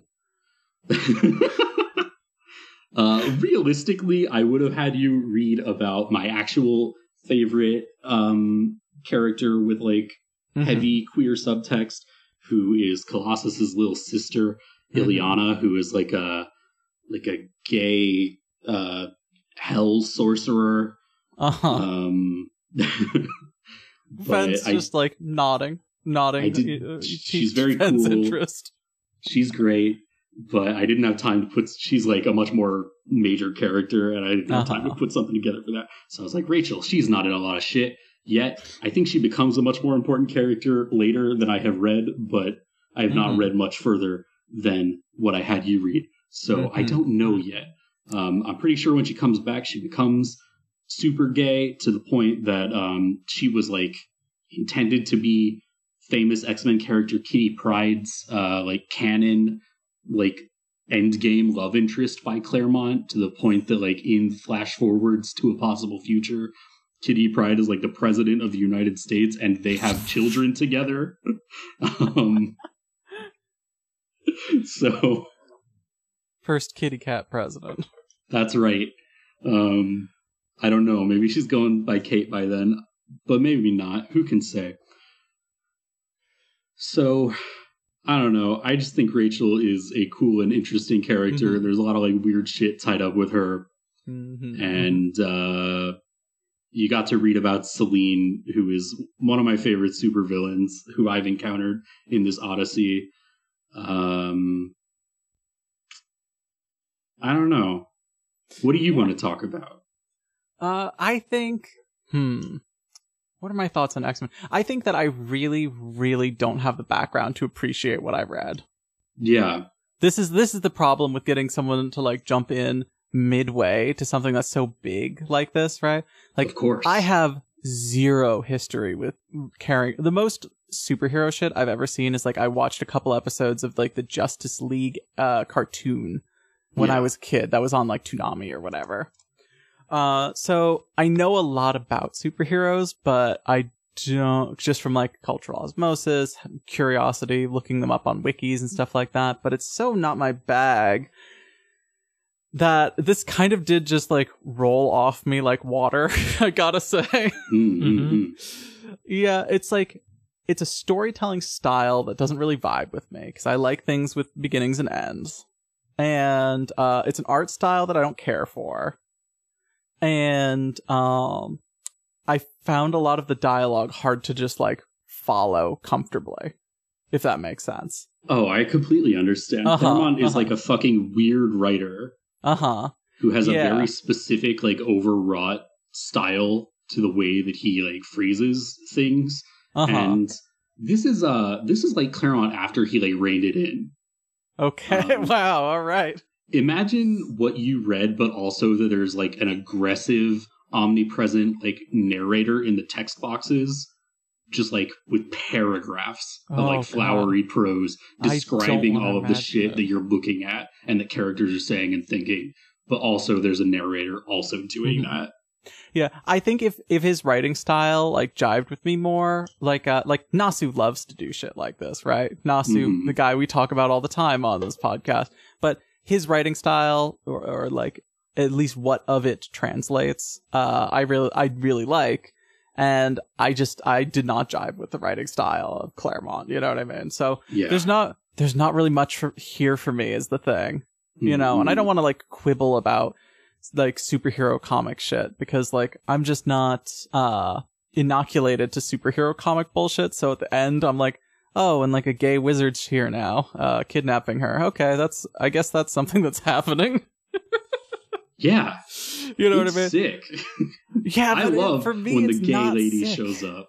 It You know is what I sick, mean? Is the thing you're just wrong about Selene? She's the best. Oh, I was talking about the very end of what you showed me. Uh, the the like uh, dream castle or whatever that she Oh, walked yeah. into, which That's is a different too. character. Uh, that is a different character. I also, yeah, I just don't.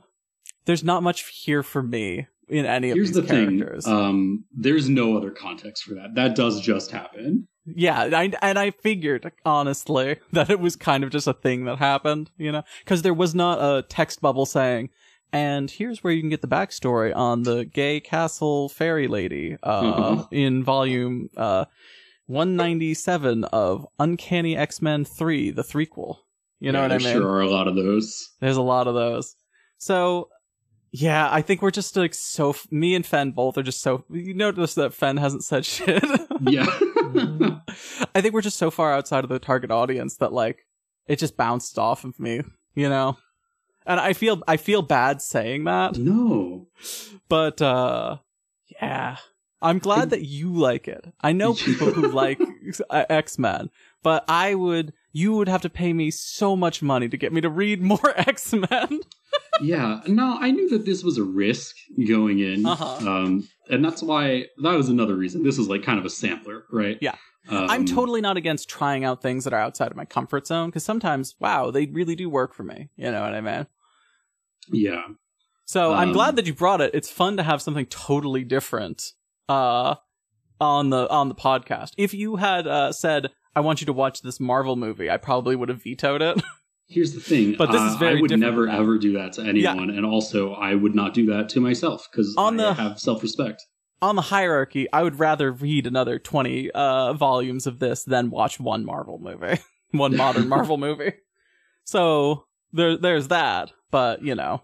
Yeah, that's kind of the thing, right? Like I would not read most like modern Marvel comics, but there is clearly like a way that stuff from this era, not even a lot of stuff, because I have uh as part of this Odyssey had to read several miniseries and like one other comic that is written by people who weren't Claremont that are just like Yeah. the most boring shit I've ever read in my entire life. Um, you also have this like massive weight of history giving you so much affection for characters, right? Whereas like if I was Yeah. willing to start at the beginning of this and read it, I bet you I would like a lot of these characters by the end. You know what I mean? Yeah, I, there's definitely like a part of me that goes hard in the paint for guys who show up in like four issues of a comic in the 80s. um, Uh-huh. Uh-huh. uh, there's there's definitely a part of me who uh, like knows with hindsight that Iceman uh, was like formally made homosexual in 2015 and Mhm. remembers all the nerds getting really mad about that. In Uh-huh. 2015, like on Reddit and shit. But now I'm like reading all of Iceman's early appearances, and I'm like, "That this boy was gay. This boy Uh-huh. was so obviously gay the whole time, and they just weren't allowed to say that because it was the It was the 70s. seventies. Yeah. Uh huh. Yeah. And I, know that that wasn't necessarily like intended by the creators even and I know like creators have said that, but like there's so much on the page in a lot of this stuff. Like there's an Iceman miniseries from like 1984 that is about how his like conservative parents back home in New York are like ashamed of him being a mutant and want him to like shut the fuck up and like pretend he's an accountant uh, at the Mhm. family reunion and how uh, his like existential dread like forces him to like pretend to be attracted to the pretty neighbor girl next door and that this is like such a powerful like force of self-denial that it literally like destroys the fabric of reality and it's this like weird like psychedelic like odyssey for the last two issues where he has to like re-self actualize and like embrace his real identity as like a superhero but it's like so easy to read like the iceman is gay reading into that Mm-hmm. Yeah, no, I totally see you're. I think if if Marvel wasn't a cultural juggernaut, I would probably be more charitable to this. Just like I would be more charitable to like modern Star Wars stuff, right? yeah and You know. part of the difference is that like claremont was doing this stuff on Yeah. purpose Yeah, totally. um in a way that is much harder to hide today Mhm. um, because also like Marvel was not like a corporate company then. Um, Marvel didn't like become corporate until they went bankrupt and had to like sell out in the late '90s. Hmm. So there was a much more normal and scrappy energy because they weren't like making comics to turn into movies, right? Yeah. They were just Mhm. making stories to sell. Definitely an interesting experience. Fen, do you have any thoughts that you want to say? I'm trying to be nice. Please tear. and that means that I'm saying absolutely nothing. Um Wow. yeah, I okay. With I understand that people like things like this. and I legitimately the okay. The way that the story is told is like antithetical to my very being Mhm. And yeah. everything I like from stories. The sure. every time there's a little asterisk that says, "Hey, like you should uh shot every time one of them shows up. you should go buy this volume of this manga or uh, wow, of this comic." Um I just like I'm just like, "No, I don't I just want a story. I want a story Yeah. that I can start with volume 1 and then read it. And then when I reach the end, it ends." Um Yeah. Yeah. And it's just not in the production reality of this. yeah i also yeah, i really i hate how comics look Western Um, comics. i'm sorry to all of the people who are uh i don't know you if you're These, listening like- to this you know my taste it's like satur- super saturated colors just are are uh not good for my eyes. yeah oh what I yeah, mean? so that's another thing. Um, that is like a very normal thing to think. I think, and part of it Mhm. is because when these were originally made, they were printed on newspaper stock, Mm-hmm, mm-hmm. not on normal paper, and the colors were like designed with that in mind. I've seen And what these kinds of comics look like on newsprint, and they do they're definitely toned down and look better, but it's just the vibes of how people are drawn just still don't work. for me it's you know. it's Yeah. like it's the same problem i have with like coloring in webtoons which is that it's just very flat Mm. It's like, Mhm. oh yes, there's a splotch of pink, and that is the entire shirt. And maybe there's like a line or two. We're but- famously anti-color people, though. Yeah. So for- Um, in uh, in so- printed comic media, Part of it Yeah. is yes, I'm just an anti-color person, but it's also like the reason or a lot of like really good-looking manga to me is um and like yeah, I know that they're different mediums uh-huh. with different very like, very different. um but had this argument in our server of like comics versus manga, which isn't really like a, an applicable argument, but that's why it's coming up. Yeah. Sure, sure. uh comics certainly like way more text. Like text bubbles the same size. There was so much more text than I expected in this. This Manga is such a like old timey comic thing too. Like it's not that that's not true today also, Uh huh. but like something that is like really bizarre to me about like reading this stuff and it's like worse the further back you go is how much of it is like people like characters or narration just like describing the verb that is happening that you're looking at and it's like yeah i can see it i'm reading the book like Mhm. i know It's a Uh, weird. It's a weird vibe for me. Yeah. yeah. Yeah. So Ben, you weren't a fan. No. Like Ben Ben was bored. Yeah. I was like mad. Ben was angry reading it. I um get that yeah. It yeah. That's it is also I think I am lucky enough to live in a time where there's plenty of queer media that is just like openly queer. And I don't I think if I had as Ben said, if I had the affection for these characters, Uh huh. uh knowing that they were written to be to read as queer might enhance my enjoyment If you read these when you were a kid and knew that, you would be. you- It would be. It could be validated. Yeah. Right. but Mhm. since i don't i just like i just don't care about any of them Yeah. of course um yeah Mhm. that's uh i also i wish that there was literally anything in what we read to like grasp onto thematically but it is all so like oh no there are good guys and there are bad guys.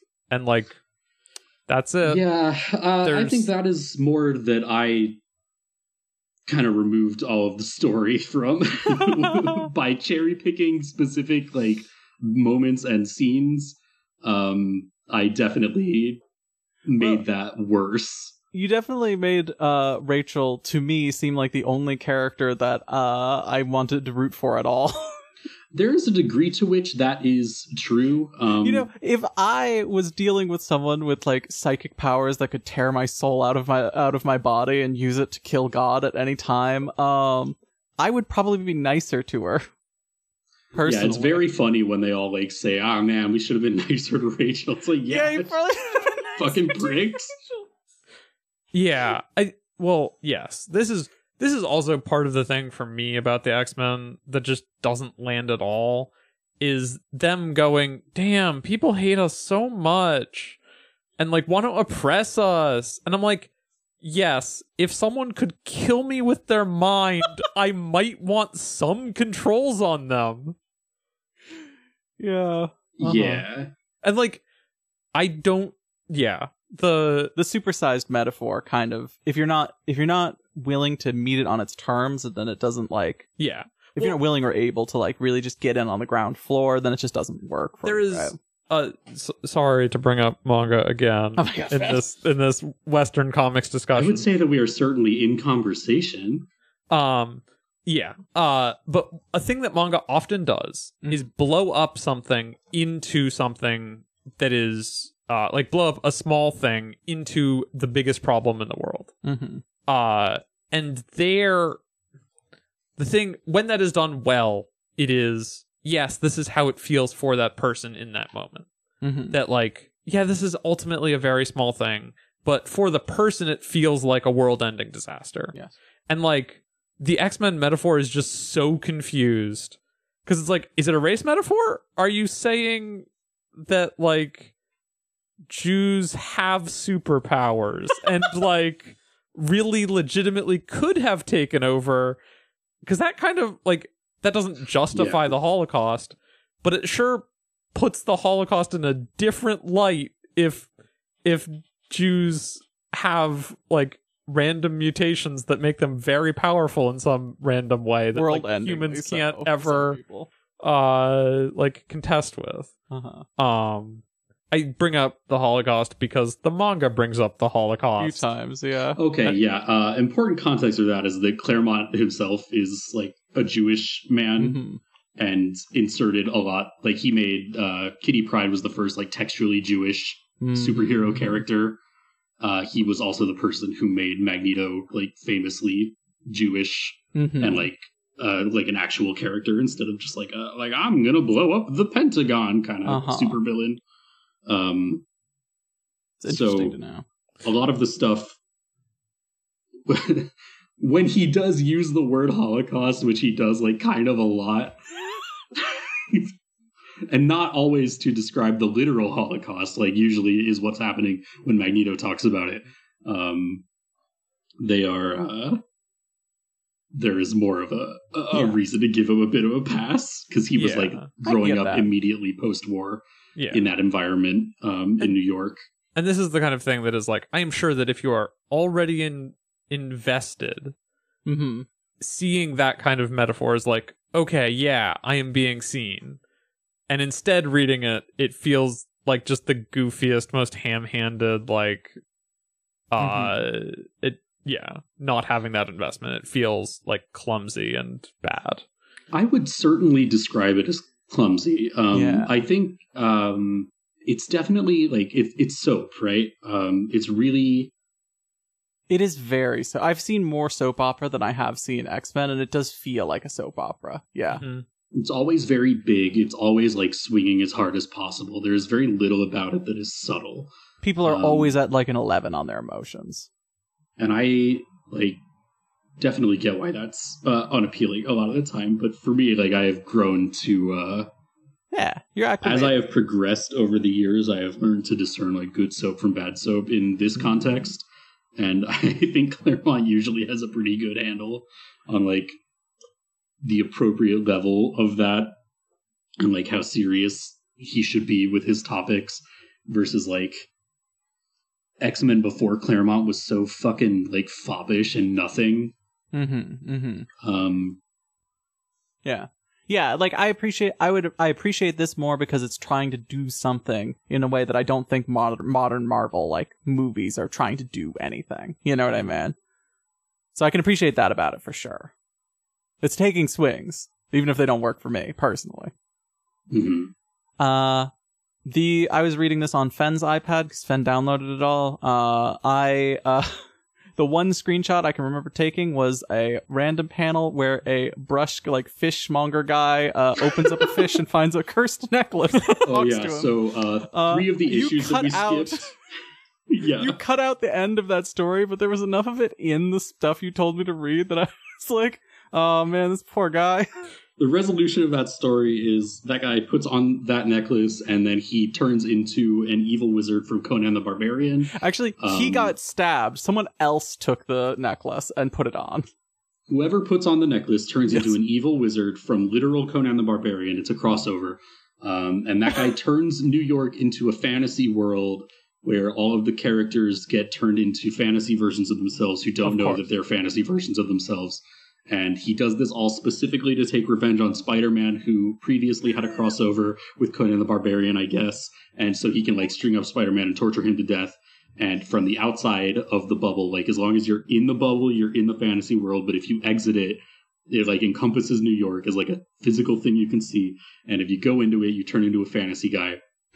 But everyone can like see it from the outside, and like the government's like, "Holy shit, what the fuck?" and they like send people in to stop it. And it's Mhm. like three issues long, and it's complete nonsense. And I have no idea why it happened. Uh, but It's it's The bit where the guy is like, haha, lucky day, found a necklace in a fish, and starts talking to him, and he's like, oh no. this necklace is evil as hell, and he doesn't throw it away. Not right away, yeah. God. Okay, so that was the screenshot that I took. Um, We have any more X Men thoughts? I'm sorry that we didn't enjoy it more, you know. I mean, I, I wish we kind could, of like- didn't Yeah. expect you to. Yeah, it's a, it's a, it's a, it's so far outside our range. Yeah. All right, that's, I think that's enough X Men for now. Hi, Yeah. Fen. How long, uh, how long have we been? How long is, how long's your tea time? Uh, this recording is currently sitting at 250. Fuck, I was like excited when I heard the two. I'm and so less sorry. excited when I heard the 50. Oh, we brought so much stuff. This was not all X Men talk. Oh, There was more X Men talk than I meant for there to be. and I feel like a lot of it was just me being like, here's context for the Uh-huh. thing. uh huh. Well, it happens, you know. You wanted to explain what was going on.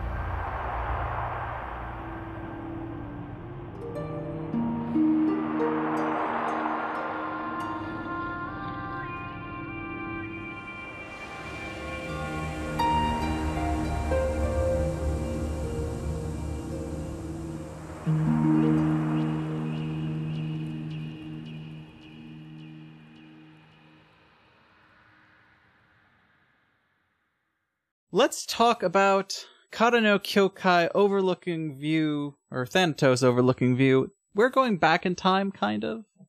This is one of the things we should have covered first. But we didn't want to because the translations are bad. Yes. So we finished Fate Stay Night and we were like, both of us were like, oh, we feel like we're missing context. And it's K- uh, Kara no Kyokai, uh, The Garden of Sinners is the English title. Yes. So we decided to compromise and watch the movies. And I've been kind of reading the light, the, the novels, but uh, it's going very slowly because I'm reading them in Japanese. Fen, you read some of the I read better translation of um of Overlooking the View. first one. Yeah, okay, okay. I'm gonna finish that. You're also second down on this, work. aren't you? I think that okay, we haven't covered any preview, I guess, for the rest of the anime adaptations of visual novels and stuff that we're gonna go through. Uh huh. But and I will try to vary my expectations and uh like what I say on the podcast. But You would rather be reading the light novel. In this case, I would rather be reading the light novel. Uh huh. Um, in general, I think that one of the things that Nasu does really well Uh huh. is internality of characters, hmm and the anime adaptations mostly get rid of all of that. Yeah. Or turn it into exposition, uh, while cutting half of it. You Yeah. I mean? Yeah, they get rid of a lot of it at the very least because that's just not. Uh, which what's the Haruhi does does this um Melancholy of Haruhi Suzumiya. Sum- uh-huh. Suzumiya, uh, or like Bakugo has Gashade. has Kyon have a constantly running internal monologue, Uh huh. and like I think that works there. It is a somewhat goofy show. Um, It'd be hard to pull off. it has its moments, but like that is certainly not a thing that you can do in every anime. No. but uh, there were scenes in this where I'm like, okay, I the correct choice was having the scene be entirely silent. But also, damn, I really wish we were getting Shiki's internal monologue right here. Yeah, yeah. It's a medium problem, an adaptation problem. Yeah. Well, let's talk about what's in this Well, thing. Or yes, it it is an adaptation problem.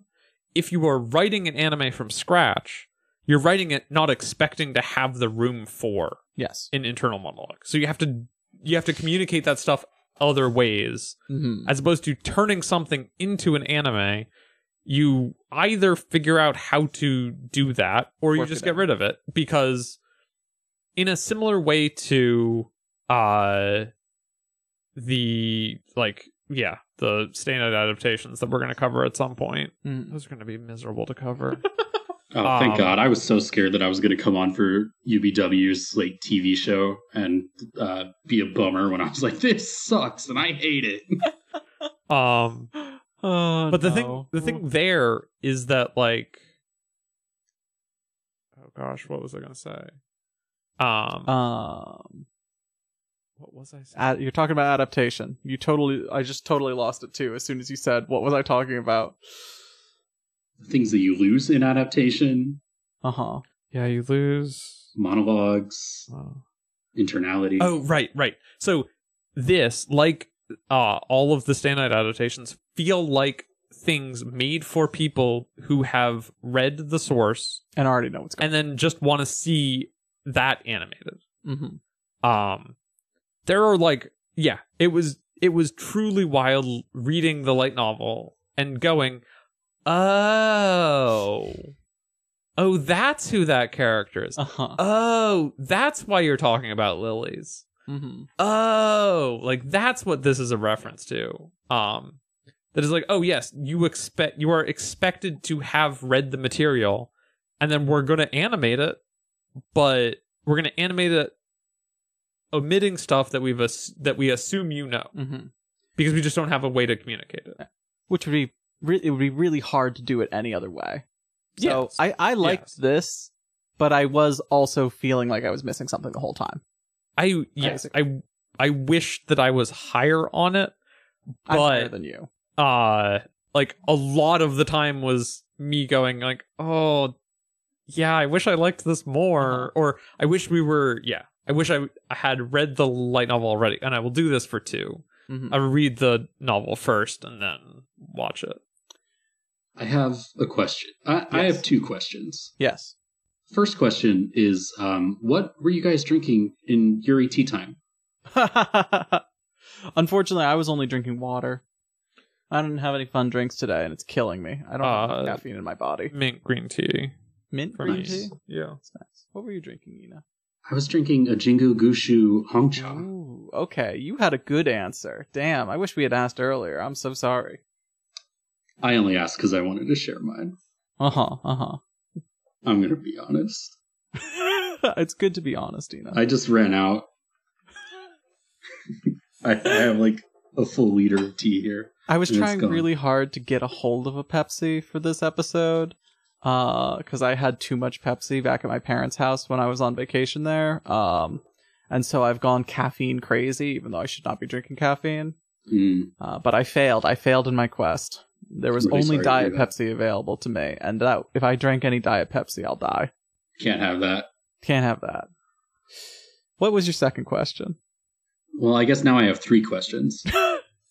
Second question is uh, the one that just got added. Um, are these light novels or just like book ass books? They're dojin technically. I feel like um, they're not. They're not considered light novels because they weren't published by a publisher that publishes light novels. Is what I Oh. what I know. Uh, they're not very big. I would call them novellas. Yeah. Is what I would call them, Yeah. but that's not really the ca- the parlance that gets used for Japanese books.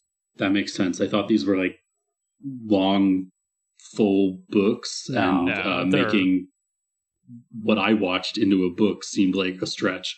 I read Um, slowly, and the- I read like two thirds of the first one in like an hour. Yeah.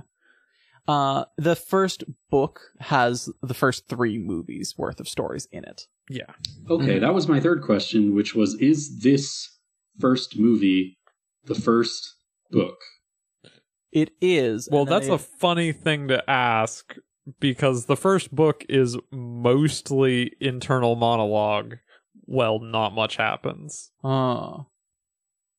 Like They, they, do they never get to the ghost shit at the end? they allude to plot, and it is most None of it actually happens, though. Yes, or They like talk it- around again, something that happens. I, happened. I read two thirds of it, Uh-huh. and about like ten minutes of stuff happened, and it was mostly characters thinking to themselves. Fascinating. This is very Nasu. This is Nasu loves to do this. Yeah, well, and it, I think it works really well. Like Uh-huh. it is fun. I was enjoying what I read of it in Japanese. So like, Although having watched this movie, uh, the bit about a synthetic arm that was just dropped into a uh, sentence that I had no idea what was being talked about makes a lot more sense. Uh-huh. Uh There's a, the bit where Mikio wakes up on the couch. Is the f- it might not be the first time you hear about the suicides, but it is like, oh yeah, Shiki hasn't yet gone, or Shiki has already killed the Right. the main ghost. Because it's mo- it's mostly from Mikia's perspective, Yeah, so it makes sense that it would just like kind of bounce out when he's out. yeah, That's fun. That's interesting. That's an interesting way to do it. yeah, because it's not Bakemonogatari. You can't carry a whole episode just with people bantering yeah. because the the banter is interesting, but it's not like funny enough to carry the whole Well, and there's thing not in a visual media. It Yeah. feels like the there are some conversations that are like lifted from. Yeah. it I don't know what you're talking about. I don't think I've ever laughed as hard at a movie as when I saw the name brand Haagen Dazs. it's so funny that they go for it by name.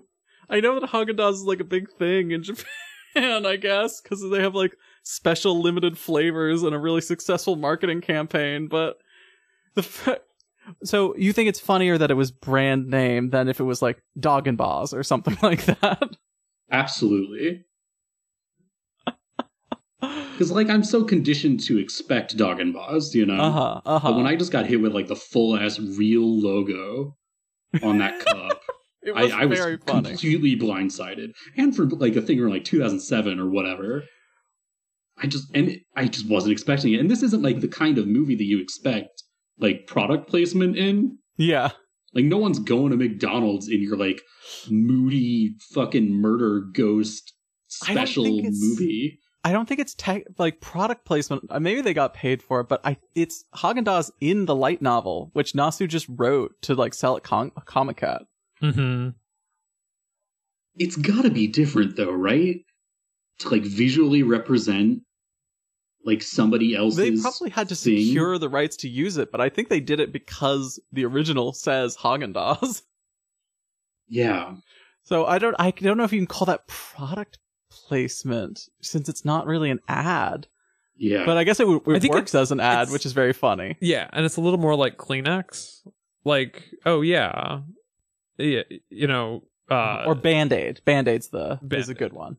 yeah, It's like you could say Band Aid. yeah. Uh-huh. It's just like, oh yeah, that's the thing. It means that Mikia brought back little like ice cream things. mm-hmm, mm-hmm. Um, when he when yeah, you write Haagen Dazs. That's just Uh huh. Yeah. Fascinating.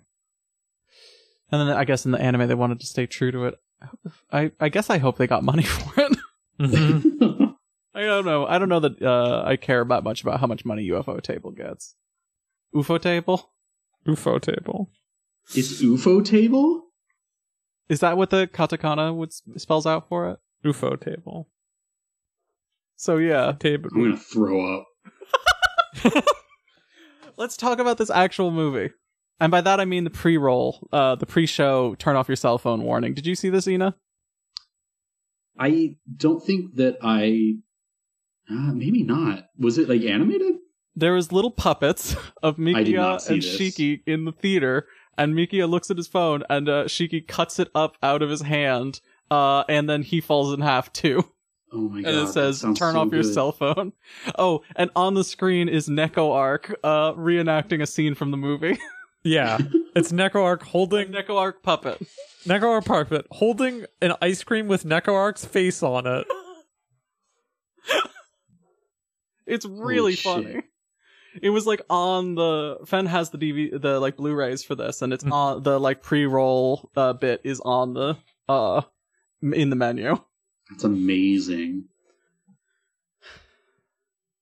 All right, let's get into it. We open on a boy who we will not get a name for. Do we get his name at all in this whole movie? I think towards the end. His name is Mikia. Mm-hmm. Uh, he has a nickname that they use a bunch, which uh is translated wrong, it seems, or like spelled wrong. Uh, but anyway, he shows up at she at a girl whose name we will not get, and we will not even get that she's a girl until the very end of this. But I have to like, I can't do this. I can't keep that suspense the whole movie. You know what I mean? Shiki lives in a one bedroom studio apartment. Or not a one bedroom, a studio apartment. It's shitty, it's small. A boy named Mikia shows up. He brought ice cream. Shiki is uh this like miserable looking mask in a blue kimono. Mm-hmm. She actually she looks a lot like uppercase Shiki from Tsukihime uh with dark hair and like different color eyes because he's a vampire. I'm getting Yeah. so mad. She's wearing the same kimono, just closed, and her hair is the same length, and only like the bangs are a little different. But otherwise, she looks a lot like that guy. Uh, Mikia Nasu. is what? What's up? Nasu. what, what? Are you mad that uh there are so many Shikis involved? Nasu, there are other. Think of another name. Why did you do this? I think it's very funny. Why? Why would you do this? Uh, to make our lives in this audio medium especially miserable. Mm-hmm. Ben told me on Twitter that that they he does the the fucking the uppercase Yes. lowercase thing in That was- both also. That's Well- revealed in the end uh credit Yeah. or like the thing for the next episode. that is a translation artifact of it's different kanji, them having different kanji. Yeah, but it's still it's I think I think he has four shikis with four different, Different kanji. Why is don't do that, man. it's so funny. But he's a writer. He's not an animator. It makes so much more sense if you can read it. Yeah. in in Japanese. Nasu, not a podcaster. No, If, Nasu if Nasum's Koman on this podcast, I would like fucking You jack in into- to the net, jump out of his computer, beat him up. Mikia is a normal looking dude. He looks like pretty much every other Type Moon boy, like short, dark hair. Um, he's wearing glasses. That's his distinguishing thing. Shiro's thing is his hair is a different color. This guy's thing is that he's wearing glasses. It's like Shiro's class president friend. Yeah, yeah, a little bit like that. He brought Shiki some Haagen Dazs strawberry ice cream. Uh, Shiki's very mean to him and is like, I don't even like ice cream. Mikia gives this bizarre speech about how strawberries suits his image of uh Shiki because they are red like her leather jacket and also part of the rose family. Maybe because the roses have thorns. He's such a weird kid. Uh, Shiki says she's not eating it and throws them into an empty freezer. I was about to say, speaking of weird kids, Ben. Uh-huh. What, Shiki? yes. I love Shiki. I'm already. I'm already. I like her. She's very strange. She's such a weird. Her apartment. After so many Type Moon protagonists of like going from either like here's my my fan, my nice Japanese style house to here is my mansion. You know what I mean? Shiki living in this like shitty little apartment with no furniture is so funny. Mm-hmm. It's a breath of fresh air. Anyway, scene cut. There is a woman in a white dress. She's got long bluish black hair, mostly blue, I think, but it's hard to tell in this scene. She is walking up to the edge of a desolate looking building's roof, and uh, she's got a creepy smile. Then cut to the OP. This movie has an OP. I love when a movie has an OP. It's very fun. Wait, don't we cut? Oh, right. Yeah. Yeah. There's like some. I love the soundtrack for this movie. Great. Yeah. Uh huh. I had a lot of fun just listening to it. Um, we get some like slow music over shots of like a butterfly and a dragonfly kind of just like bouncing around and some like water effects and Windows visualizer like kind of vibe stuff happening. Uh, It looks like um and then it the thing- like what, what go ahead. I think it reminded me of was like old film that has been burned yeah, a little. Yeah. Uh huh. at times. Yeah, the image is like weirdly overexposed. Yeah. Uh, then uh, the uh, while the song is still playing, uh, we are suddenly looking at a woman uh, dashed on the ground after jumping off of a building. Uh, it, she's wearing a white dress. Mm-hmm. It's unclear at this point if that's the same woman. Mm, Mm-hmm, mm-hmm. Back to Shiki, uh, in her uh, crappy apartment. Uh, her she's got what? What's her furniture? She's got a phone in the middle of the room Yeah. on the floor. Some Mhm. magazines. She's got some magazines discarded on the floor. fridge. She's got a bed. bed. Um. She has a leather jacket hanging up. yeah. A, a like a bed bed, not a futon. Uh-huh. That she like folds up. She has Uh, two bottles of water in her sink. I didn't even notice that. Yes, and uh, her incredibly, her fridge also only has like four bottles of water in it and nothing else. Uh huh. How is she still alive? She must eat out. Uh huh. Uh huh. There's a message on the answering machine, but she seems to be ignoring it. Uh, she leaves. She is walking down the street. She's the only person wearing a kimono. She wears like this blue kimono. Um, I was so mad when she didn't wear her jacket. When she well, the jacket is for for cool fuck. Yeah, the jacket's for shit. action, but Uh-huh. I want her to wear it all the time because it's cool. Uh huh. Her look is so weird that I like have to appreciate it. You know what I mean? Absolutely.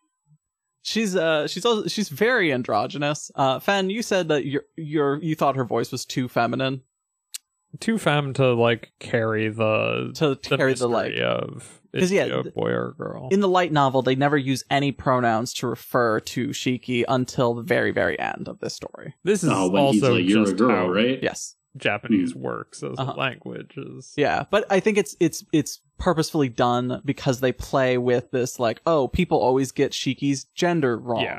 Uh-huh. So people, boys think that Shiki is a girl. Girls think that Shiki is a boy. And then it and both of them notably find does her hot. and notably do, does not state Yeah. which she falls under. Shiki's gender situation is complicated. I hear. I can't wait to get into that. Uh, She already did- looks pretty complicated. we did see but- her binding in the ne- in the preview for next episode. That's So true. look forward to that. Uh, okay. We get a voiceover of a news report about uh fourth in a string of suicides of high school girls jumping off of a building called the Fujo Building. Mm-hmm. They never leave suicide notes, and uh, there's no warning signs. The family report of them like seeming like they might commit suicide. Mm-hmm. Cut to Shiki in a strange office talking to a hot older woman with red hair. Wait, real quick, Ben. Yes. To oh, yeah. Never mind. I'm Losing the, tra- losing the thread a little. Go like this. Uh, There you go. There's this woman. She's got red hair, glasses, wearing a button up. Uh, they're not going to say her name till later, but this is Aozaki Toko, Aoko's older sister. she's hot. She's cool. She is.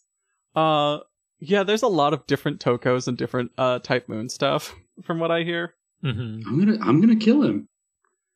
Well, it's all the same person, but there's different interpretations of the same character in the different Mhm. like worlds. So it's Yeah. not a there's like Okay. five women named Toko situation. Yeah. It's like you there's learn one more day. Nasu. yeah, like K and K Toko is is like pretty different. Has all the same signifiers as Mahoyo Toko. K and K Toko is older.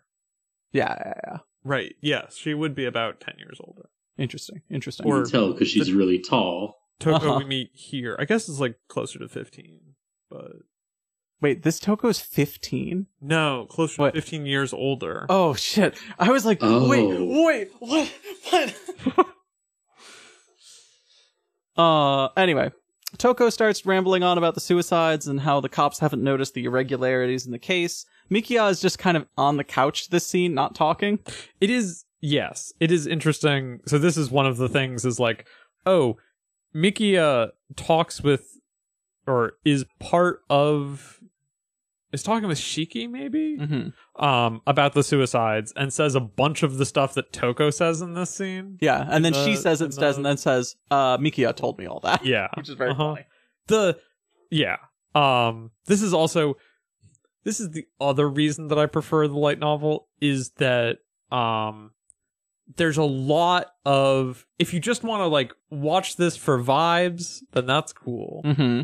but a lot of the uh for me interesting like word play slash theorizing slash like uh Philosophical philosophical meandering. stuff is hard to parse when it's just like zooming by Yeah. and kind of wants you to sit with it a little bit Mm-hmm. um like the the if you have no attachment to the world you're living in then there's no need to broadcast anything even your death Mm-hmm. is like oh what mikia meant by that was that jumping off a building is broadcasting your death Yes. and Yeah. therefore they would have left suicide notes Mm-hmm. Right. had they intended to jump off a building.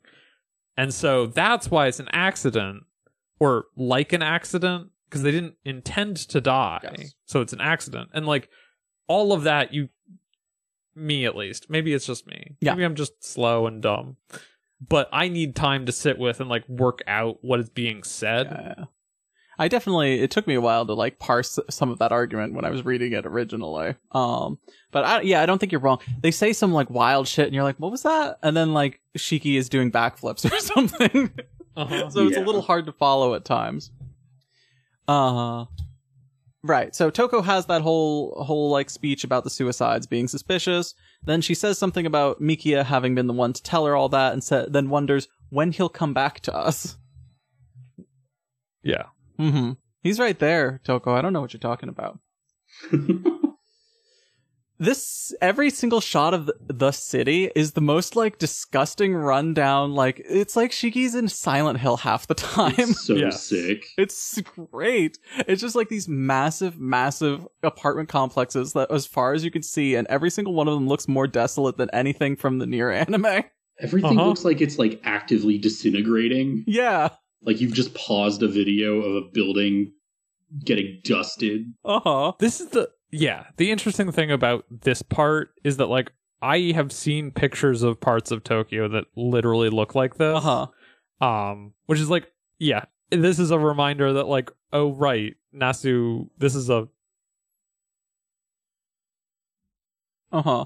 this is a um post crash work. Yeah. Like uh huh. Mhm. as is all of Nasu's work, but this is like very immediately um I When guess like the- it was written in 98 Uh huh. uh When's the economic crash? Is it is 90 uh, 1990? 89 90 Mhm. um This is like a big. Has So like a it is big like- ripple I guess on it is Nasu and about a lot of a- decade after that but it is like yeah Nasu grew up in the wake of an economic crash Mm-hmm. Mm-hmm. um if you haven't read about that i recommend or like yeah it is it is hard to overstate how much the the bubble slash then crash uh like devastated japan Mm-hmm. I should read. I should read about this because it is such a big thing for Nasu, like writing. You know what I mean? yeah and not just nasu like no, of course not. But also, we're doing a podcast about yes, a lot of Nasu yes, writing, yes and it looms large. Yeah. Uh. Shiki is marching down the street. Uh, she passes by a memorial for one of the girls who died at the Fujo building. And then this incredible little tiny puppy dog tracking blood passes her. Whose dog Uh-huh. is this? If I were a little puppy dog, I would simply walk around the giant pool of blood.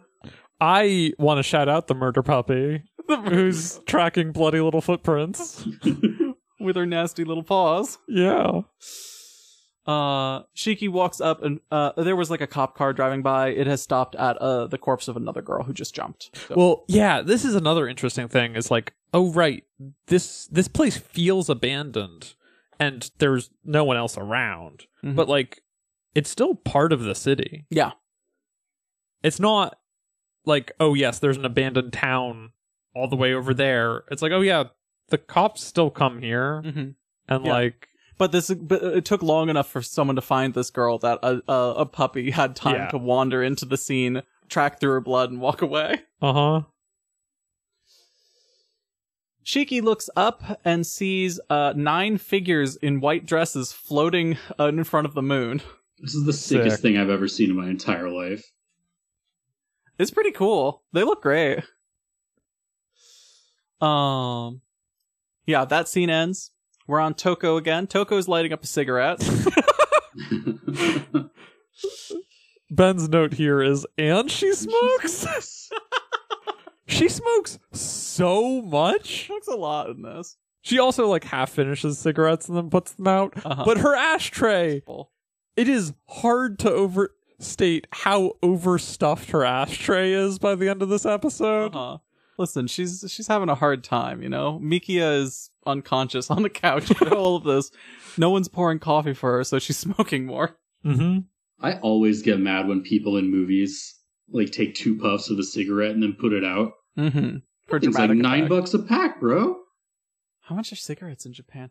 Uh, to- Toko is the kind of person who would purposefully waste money uh, to make a point. I feel like. Mm-hmm. Um, Toko wonders when the deaths are going to stop. Shiki says she saw eight girls above the building, so it's going to stop at eight. I guess she's not counting the center ghost for some reason. She's got those special eyes. She can tell. Well, does she have special eyes? The the light novels have, have by like page three has told us about Shiki's special eyes, but here it's not mentioned. Which is again is like, oh yes, you are supposed to know Yeah. that. Uh, Shiki asks about the Fujo building, and Toko gives her a background on the economics of the situation following its like construction and uh dereliction, which is Mhm. very funny. And Shiki's like, "I wasn't asking about the economic crash."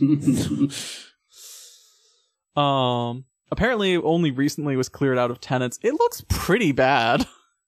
Yeah. The lobby is like full of plant life and broken windows. When did they clear it out?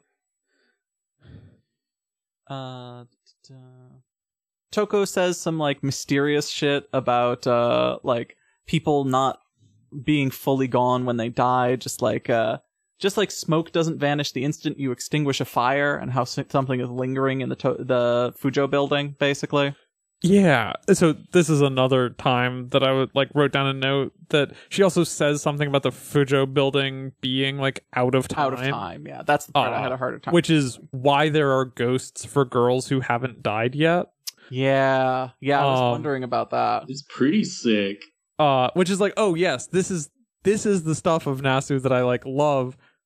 It is also hard as hell to parse all of this it like well the movie is can like and then the movie moves on and it's like no wait i needed a i needed a sec to like sit with that and and like fully enjoy the yeah Yeah, this is the we thing forgot too, to say right? content Like, warnings again, but whatever. To mention, con- I I said we were going to mention Yeah. con- like content Mm. warnings again, but now now I'll say it. Uh, there's going to be a lot of suicide in this.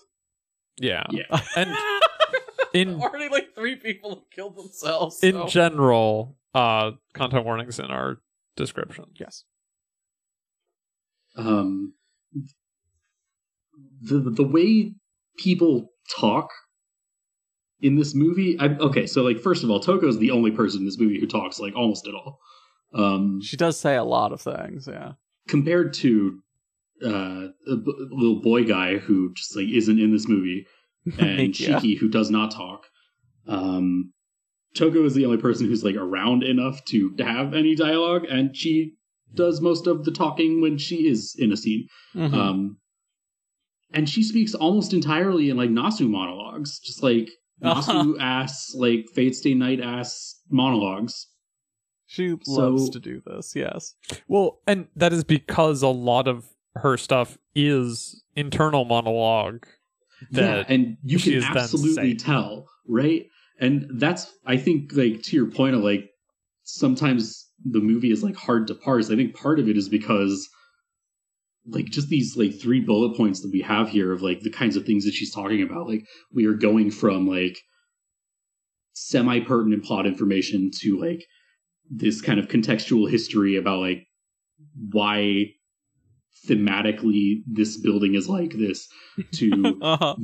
The you know like she's about to start talking about this like very much more overarching thematic thing of like the overlooking the way view. this movie feels about like flying and height and like how it feels to look down from a height Uh huh. like that all comes out of her back to back in this scene with no interruption It's very um, funny. and it's all like there it's three different like flavors of like Nasu's style of writing, but it's all like smushed into like Toko has to be the person who delivers this, and she does it all in one scene because Toko's the only person who talks in this movie. Me sitting next to Toko at the bar, just nodding. Yeah, yeah. Toko gives a monologue about uh yeah, about the concept of the overlooking view and like how it's like beautiful and isolating and as she's doing this talking about it, uh we get like a point of view of uh another one of these girls walking to the edge of the building and jumping off. mm-hmm. Mhm. Mhm. So we're up to 6 deaths. Now, a lot of the movie is past. We're good. It's about time we get some action. I think. This is a this is a UFO table production, so there's Mhm. got to be some fighting in it. Shiki returns home while Toko's dialogue continues. There's a lot of that too, of like a scene ending and then someone's monologue just picking up again. uh-huh She drinks one of her uh, precious water bottles from the fridge. uh, she flashes back to being in the office, and like this is where it finally shows that Mikia is like unconscious. You know what I mean? Mhm. She like touches him, and he just falls over. His glasses have been like glare hi- hiding his closed eyes this whole time, which is very funny. She drops the bottle on the phone. Uh, she gets upset. This is the most emotion we've seen in her so far. Then she's running down the street. It's a great bit of like everyone on the street just kind of like awkwardly half looking at her and then like looking away, you know? this The is most, also like, people living in a big city shit Uh huh. of all time. Yeah, there's like a girl in a kimono running down the street. Yeah ooh. this is the interesting thing is that like i and i know that we're gonna get more on shiki as we go but like it is this shot in particular was the one that made me write down she is the only person that we see in a kimono Yes. yeah. everyone else is wearing western style Uh-huh. clothes Yeah. Yeah. which is interesting. Yeah, you don't see that shit very often in modern Japan, you know? Even like Mhm. back back in like the 90s when this Yeah. is set, you know? It's like there- she's not going to a festival. That's where you see that shit. Mm-hmm. And I'm sure it's not 100% like that in Japan. I, I don't have the context, but There are those two girls in Bocchi who go like see her playing in the street who are just wearing kimonos. there was a festival. There wasn't. Did they say that? Yep, yep. Okay. Uh, Hiroi mentioned that there's some kind of festival going on. That's why there's a bunch of people around. I missed it. I was like, "What's their story?" Uh huh. Oh, it'd be great if they were just wearing kimonos. Anyway, Shiki is running down the street. She makes it to the Fujo building again. We hear a person hit the ground as she's looking away. She yells Kokuto, which is uh, Mikia's nickname, which is a reference to a French poet, Jean Cocteau. Uh, it's spelled with K. It's spelled wrong here. It's spelled the way that the katakana is uh, Mm. sp- uh, spelled. Would be literally translated, but um, as far as I know, that is the reference because he's like a rambling, uh, like philosophical guy. She like makes fun of him by calling him a French poet's name. I think it is uh much. You, you don't get to know the reference and then No. make fun of somebody else using it. Uh huh. Uh huh. See yeah. When I first bumped into this in the uh her calling him this in the the novel, I was so lost. I was like, "What the fuck does Kokuto mean?" Someone had to explain it to me. Shout out to Absolutely. Chibi Catherine. Okay. Shiki runs to the body and sees that it is not actually Mikia, breathing a sigh of relief. Then uh, something starts giggling from the building. Shiki draws a, a fucking Dragon Quest ass dagger, uh, and like runs in. All right, I don't, I don't like the suicide. What? I think that the the bodies work best when it's like far away and like Uh-huh. a little abstract. Uh huh. Uh-huh. And You did, yeah, the like close up view. yeah, This is a very like lingering shot. hmm I like the like I like the blood spreading. hmm Um, The the body falling behind the person falling Yeah. behind her is a is a yeah, great moment. that part's great. It's the like they had to like full show. frame shot of I get why they had to show it because you had to see it was not Mikia. yeah. But uh but yeah, it's a little like eh, you know, not my favorite. Shiki enters the building. It's real spooky in there. Someone's giggling. There's a creepy doll on the ground. And this is what had me assuming that this was a doll ghost. Was the Mm. creepy doll? Uh, Shiki gets ambushed, which seems to uh, the ghost uh, seems to invisibly grab her arm and like drag her towards the edge, right?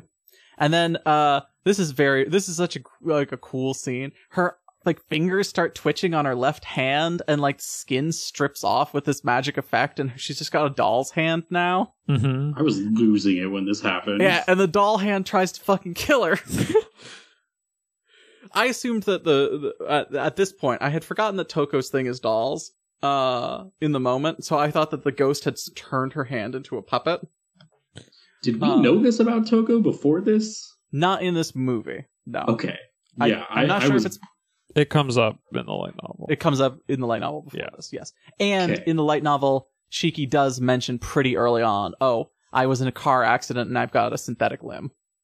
Okay.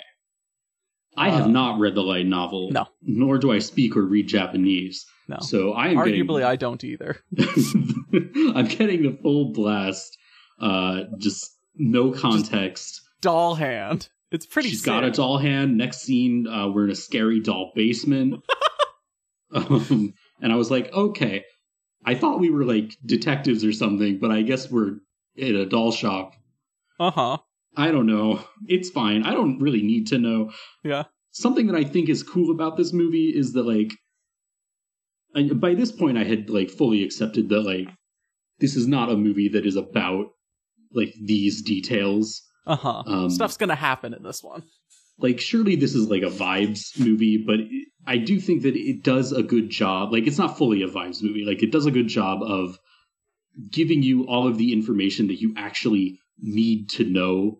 Like I understand all of these characters' relationships Mhm. um, and like who they are and who they are to each other, but just by like the way that they interact with each other and the way they respond to the things that happen. Yeah, And totally. you know, in this fight scene, she's got the special eyes. I understand by like watching the fight with the ghosts when she kills all the ghosts later what the eyes do. I see that she's got a fucked up weird arm that's full of like meat and circuits later. Like I feel like I know cool. everything. It's super cool. Um It's a very like, I don't know the movie. specifics, but I don't feel like that's like super important. And there are nine of these, so I assume that they'll come. Uh, so it's okay for me that this was just like a vibes movie, and I think this Uh-huh. ghost scene is like sick as fuck. She pins her hand to the wall with the knife and like almost has a moment to breathe, and then it just like forces itself off the wall and starts strangling her and like dragging her towards the edge. So good. Um uh the ghost gives like a weird little like spooky speech about some mysterious he. She's talking about Mikia and how he can fly anywhere he wants and she wants him to take her with him. Uh and then she asks if Shiki can fly as the arm is about to fling her over the edge.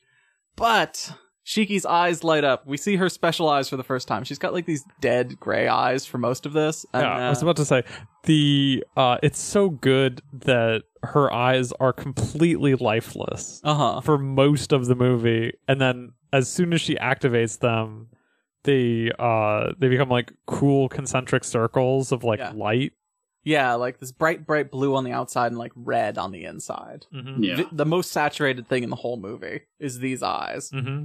And blood. Uh, she chops her own arm off, which we don't don't know it's a prosthetic yet, but it is weird and fucked up. The ghost kind of uh just leaves after this. Doesn't seem too impressed. Uh, Shiki glares at her, but you know, she's like, "What are you gonna do? Stab a ghost to death? That would be stupid." Little does she know. Cut two. Yes, now we're in Toko's creepy doll basement. These are some creepy fucking dolls, They're pretty fucking Uh-huh. scary, and they're all bleeding. Yeah, yeah. Shiki, like, Toko. Okay, Shiki lost an arm. We know this now. Toko is, has b- had built her the prosthetic that she's using. Uh, Toko is complaining about uh her losing another arm or losing this one. Uh, and like working on this, like working on it, and it's just like filled with like meat and muscle and circuitry, and she's like got it hooked up to a laptop, and it's like, hell yeah, this is so weird. Yeah, it's really cool. Toko starts hinting at other stories that we will eventually get. Uh, she mentions the Asagami Fujino incident one month ago. Uh, we've heard Asagami Fujino, or we've heard Asagami before. Uh, uh, Kiha, the special school she goes to, is the Asagami Academy. And uh, we've also heard that the Asagami family is a powerful, like, non mage, but has magic powers family in Japan. Mm-hmm. Mm-hmm, mm-hmm. Shiki promises Um, to. What, what were you going to say? Sorry. Oh, No, I was ahead. just um like while they're talking, Shiki is like walking along this row of dolls that are kind of like propped up against the back wall or, Or, like, strung up on meat hooks. Yeah. Um Toko's such a freak. and I think it is interesting that uh the dolls that have like faces all have like the same eyes that Shiki has. Hmm. They all have these like featureless gray eyes that look just like hers. Uh huh. There's one Um, with like creepy blue eyes too, but not Mhm. quite, uh, not quite the blue and red. Mm-hmm. And then One of the dolls does look a little too much like Shiki. Yeah, there are two dolls that are like kind of finished. The movie like calls attention to one of them, but there's another one in the background that she walks by that is less done, but still like has her like face and hair and Mhm. some clothes on. Why? Why? Well, she she exhibits these apparently. why? Why does Toko do this? to her? So a fun a fun bit that isn't in the anime but that Mikia talks about Mm-hmm. is that that was an unsolicited it wasn't in the program for the exhibit. It was just a doll that like they knew about it. They did know, but it's like Toko just showed up and was like, "Hey, uh you can have this for your exhibit." Just a doll. Yeah. Oof. Oh, that's normal. Thanks, Toko. Um. Apparently, right. And then the other fun bit about Toko is that uh she'll make stuff but will never allow commissions. you just have to like ask her for something Uh huh. and she'll take your money and make you something, but she funny. she won't like do what you tell her to. I'm putting my money on the table. I have hundred percent faith that Toko is a completely chill person and a and a fully good guy. who is never going to do anything weird or bad in the whole series. She looks really, really trustworthy. Mm-hmm. Uh, she looks really tall and she has really broad shoulders. Uh huh. She looks So- fantastic. Toko is working on this arm. She talks about how uh, she can make dolls that look human, but they need a soul uh, in order to be more than just a, a container. She's talking about emptiness, which seems to be a con like uh it is Kara no Kyokai, the boundary of emptiness Mm-hmm. is the uh, literal translation. It's not the Garden of Sinners? No, it does not literally translate. Yeah, that's the subtitle. What are we doing? Mhm. Why did we call it that here? She says that Shiki used to be a soulless shell too, and that uh, Mikia came to her, uh, to Toko, because he uh, was interested in how the dolls remind him reminded him of Shiki. Mm-hmm. This is normal behavior for Mikia, apparently. She's like, he like asked her to give her, give him a job, and she's like trying to interview him, and he's just like lingeringly staring at her dolls, and she was like, "This is the guy for me." Anyway, Toko said, "Hey, you're a weirdo. Don't go near the Fujo building." And he went near the Fujo building and fell unconscious, and has been unconscious ever since. Mm-hmm. hmm We finally get the the answering machine message playing over a scene. It's just uh, it's Mikia asking Shiki to come to Toko's office to talk about the suicides. And then, oh, this this scene's fantastic. I love this scene. Shiki comes out of the bath. She's wearing uh, underwear and a button-down shirt Mm-hmm. and she just like it's such a long scene. She just gets one of the ice creams out of the fridge. She has one arm, her other her other sleeve is just dangling, and she sits down on her plops down on her bed and uh gives us like the unsexiest panty shot I've ever seen. Also longest Also that I've ever seen. and uh one-handed like works her way through uh the process of opening this ice cream and eating it with just this like grim determination. mm-hmm. Uh, yeah, it's great. Her thighs must really be good. so cold. I know she's just like cup, like clenching the uh cup in her thighs, and like she tears the like uh the the vacuum sealing plastic off with her with uh her teeth, you know, and it's just a really great bit, you know. she really like she gets the first scoop of ice cream out and just holds it for like five seconds before she eats it too. In like not total making it easy on silence, yourself. in a Yeah. dark room. She's thinking about her guy. Uh huh. Her little pet freak. Mm-hmm.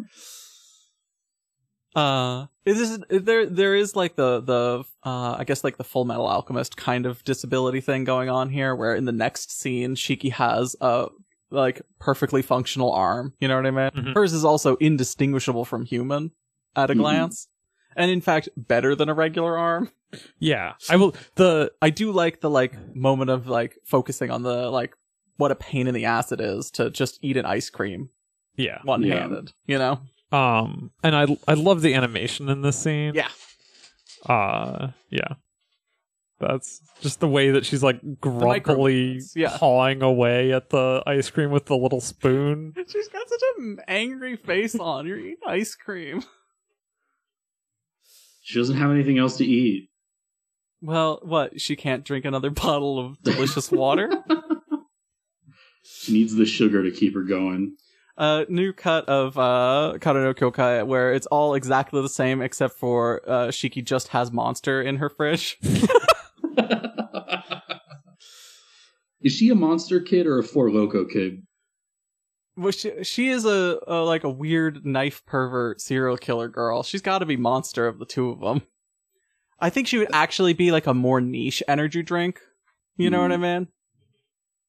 I do. Um. Okay, next scene. Shiki has her new arm. She's uh testing it out.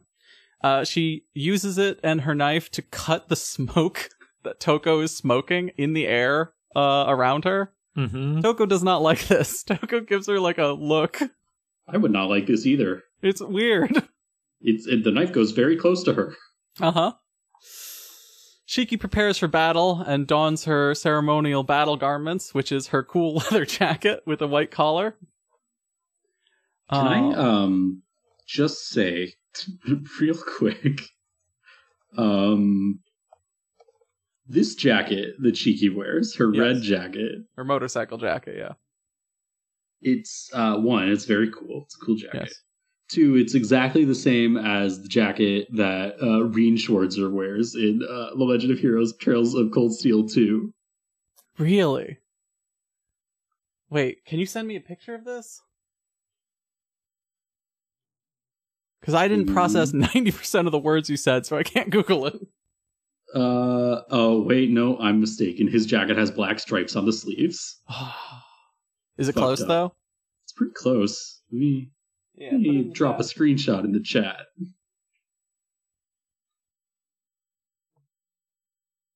For all my all my uh all my trails heads out there. Is that the next GRET time you're on? Oh, absolutely. No. not. Trails is the straightest I'm series kidding, of all I'm time. kidding. I would never ever inflict that on anyone. That's my my private cross to bear. It is a little. It is a little low. I could see if I if Mhm. I like looked at this kid and then looked away and looked at Shiki, I could be like, wait, what's that? Mm-hmm. Yeah, I just I hadn't uh, seen this jacket in like five years or something, so I I forgot. I forgot Uh-huh. the stripies, little greebles. Shiki is immediately wearing another jacket on top of her jacket in the next scene. She's She's wearing got the Saber's Saber rain raincoat. jacket. It's so funny.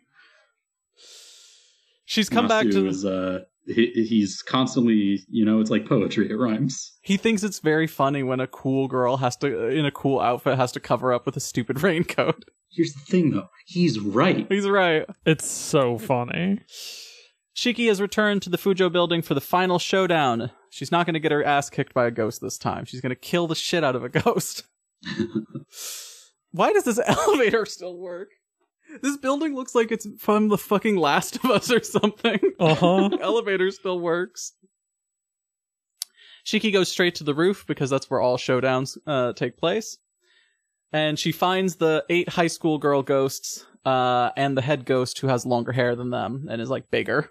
Uh, she taunts the ghost a little bit. Her mystic eyes of death perception light up again, and she gives a creepy smile and starts fucking murdering the shit out of some ghosts.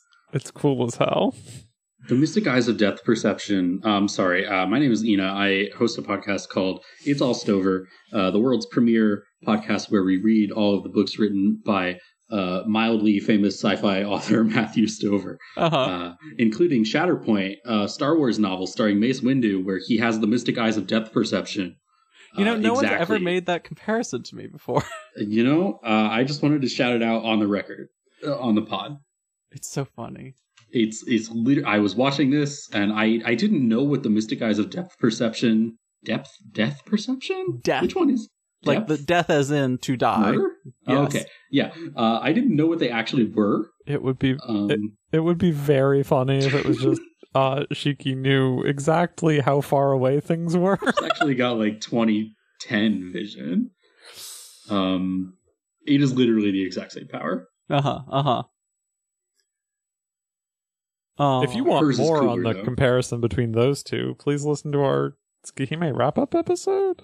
right, didn't Sniper write in a Mace Yeah. Windu question for that? Yeah. Uh huh. A oh, very, I a didn't very realize long. that que- LMAO I'm very sorry well, no, no, no, no, no. This is. I was being sarcastic when I said that no one's brought it up before, but it's always funny to remember that Yes. Mace Windu has Nasu's mystic eyes of death perception, Uh huh. or the other way around, I suppose. I wonder if uh Ma- if uh, Nasu read Shatterpoints. no he definitely because that book came out in like 2003 Oh, okay. or something so So it's the Uh, other way around. Stover I wonder- definitely read this Japanese novel from Yes. 1998 You read Tsukihime. and was like, "Oh shit, uh, I'm gonna put that Mace Windu can do this, but for like Destiny." Uh huh. Um.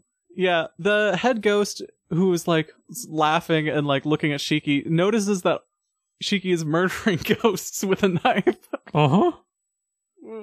and is like, "Oh, this sucks." Uh, there's a cool fight scene. Well, it's hardly a fight scene; it's a massacre. Yeah, really, the ghosts do nothing but die. And then uh, the head ghost runs away to another rooftop. Shiki jumps like fucking a hundred feet to It's the next very- building Yeah. and like catches herself with her new hand uh and like skids across the the like water on this other rooftop and it's very cool Yeah. she uh, shiki asks if the ghost is flying or floating uh Fen, there is a there's like a double entendre happening here with Yes. the japanese is there not So the interesting part about how this, yeah, um, like different languages have different double meanings for words. mm-hmm. In Japanese, uh, flying can also mean like to fly on someone's orders, like to hurry, Mm-hmm. basically. Um, and floating can also mean to feel cut off or out of place, Mm-hmm. like cut off from those around you or out of place. Mm-hmm. And so, So I think- sort of also, do you have purpose or are you just isolated? yeah, You know what I mean? which is like the, It the is, yeah. comparison that is being made Mhm. but um is like a little more clear i guess Are you in- free or are you stuck here hovering over Yes. everything? yeah You know? Yeah. Shiki now unveils a new power, which uh, Tsukihime Shiki does not have, where she uses her doll hand's freaky telekinesis to strangle a ghost. uh-huh I want my GF to choke me like this. She's force choking the ghost ghost. the ghost presumably tries to make her jump She does say that Oh. she's immune to her like uh her mind tricks. uh because i've never had that urge before and and then i've never known how it feels to be alive or felt the pain of living Mm-hmm. fascinating Uh huh. She says that uh, Shiki says that she's only here. She doesn't care that the ghost is killing people. She only cares that it took uh, that she took Mikia because she says she t- uh, I took refuge in him first. uh-huh You can't have him. uh, um, I, I, uh, that's that's gay. yes, it's gay. It's gay for straight people to say shit like that. That's that's a gay thing to I can't- say. the thing is, I can't call Shiki straight even. Right. Uh huh. hmm I don't know too what much she's got going going on. on Whatever Shiki's got going on, it's gay. That's homo. uh the ghost is like screaming fall at her over and over again as she reels her in and then she says you fall and stabs the ghost in the chest and the ghost turns to dust She's or five years old. wait what'd you say She is a five year old. oh the the response no, yes. you fall. it works for her though I Yeah, was she like hell yeah she does have she has a knife and the power to kill ghosts yes she notes that the ghost's bones look like lilies as they like turn to dust and fall uh this is like a motif from the visual novel or the visual novel Like, the the novel yeah. uh that isn't really like covered here uh mikia i think thinks that the first corpse that he sees of a girl who committed suicide looks like a lily looks like a yeah like a pressed flower yeah, uh-huh. And now, in a wild twist, the ghost wakes up in bed instead of Shiki. I would like to note that the notes call this the denouement. Yes. This scene is the exact midpoint of the movie. it is the part where they talk about everything that happened. So I thought it was funny because I forgot I forgot how much of the movie we had left. mm-hmm. that fight is the five middle minutes of the movie. the rest is all wrap up. This is where we find out what happened, and then the It's rest is all wrap up. Yeah. The ghost wakes up. She's a person. Uh, she is the person that we saw at the top of the building at the very beginning, jumping off, or Mhm. seeming to jump off. Uh, but she's here in a hospital, alive. She's whimpering and clutching her chest. She seems pretty freaked out, because presumably she just saw her ghost self get stabbed. Mhm. Toko enters the room. This woman uh, comments on how beautiful the view is tonight and talks about the moon and rambles for a little bit until she's like, So, are you my enemy? And Toko's like, Yep. But Toko's only here to ask questions. She's not here to do anything to this lady. Not much of an enemy. honestly. Oh. Toko, This- this she's pretty chill. Kirie is this woman's name. We'll get that later. So I now I don't want to say this woman uh 20 times, you know. Kirie has been hospitalized for a long time. She doesn't know how long. She's just been staring out the window this entire time. Not a lot of visitors it seems like. She looked out so long that she lost her sight and can only like see the view like uh burned into her mind basically Mhm. never changing. Uh, Toko says something about her like mind being in the sky, looking down. At that point, somehow, at some point, some mysterious he gave this woman, uh, gave Kirie an extra bot, a spirit body of some kind to allow her to like act outside of her hospital room. We don't know who this person is. Presumably Yeah, she says dual existence is what he called Yes. it. uh-huh. And it is, yeah, it is one person puppeting two containers. Yes. Toko says if the ghost was her astral projecting, then Shiki would have killed her. Mhm. The, the killing the ghost would have killed her. But instead, Shiki was only able to kill the second body. Mm-hmm. Mm-hmm.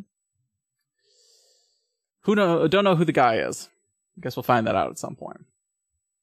Toko asks why she had those girls jump, and she says that they were already floating around her, uh, and she wanted them to notice her and to be her friends. Uh, that's all. She was just wanted them to notice her, and that just happened to involve telling them to jump off the building. Mhm. Mhm, mhm. Um, yeah, I wonder, w- would any of them have killed themselves at other points in their lives? You know what I mean? Mhm. If, she, if if this hadn't happened, if she hadn't like pushed them, why were there ghosts already there if she was not there? Yeah. Uh, the one causing it at first. Uh, maybe they were not as happy as like they looked outwardly, right? Mhm. But they just wouldn't have chosen to do it like this. Mhm. So, uh, as, uh, as for Mikia, Mikia is a different case. She had seen Mikia before. She's blind now. Uh, we we've heard, but so, apparently that happened pretty recently because she remembers seeing Mikia coming through the hospital carrying flowers once a week at the same time every day for a long time. Yeah. Uh, we don't get this here, but uh, Shiki was in a car accident and hospitalized for months, For for years, actually, two years. two years in a coma. Or yeah. Or I guess I guess I don't know that it's two years. But she got out two months ago. Yeah, she was in a coma the whole time. Mhm. And uh we also don't know that she lost all her memories. Mm-hmm. But that's in the the the novel, so I'm going to mention it.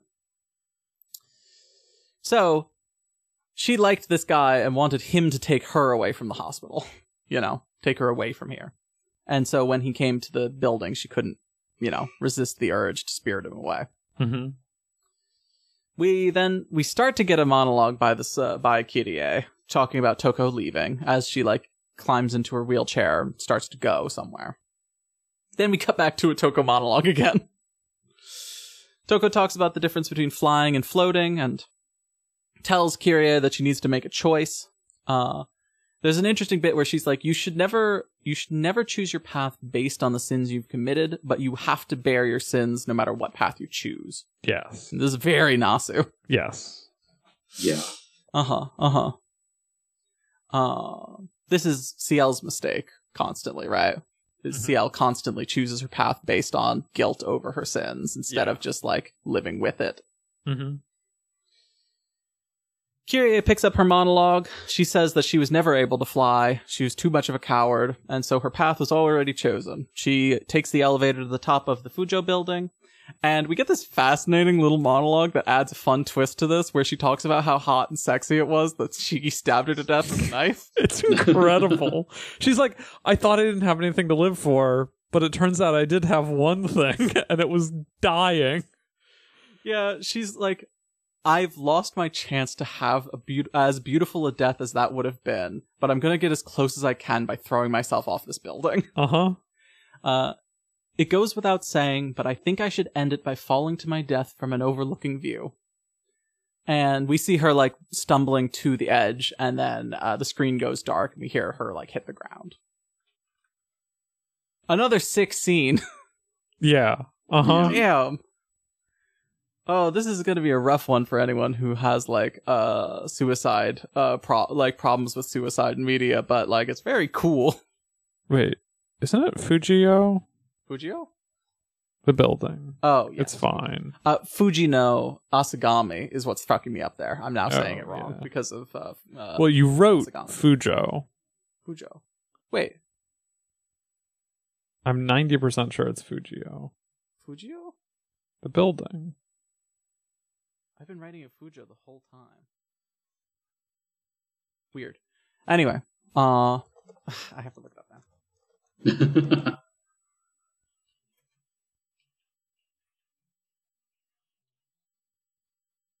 It's F U J O U. Oh, is it? Okay, I'm Goomba. Never mind. Haha. One point for Ben.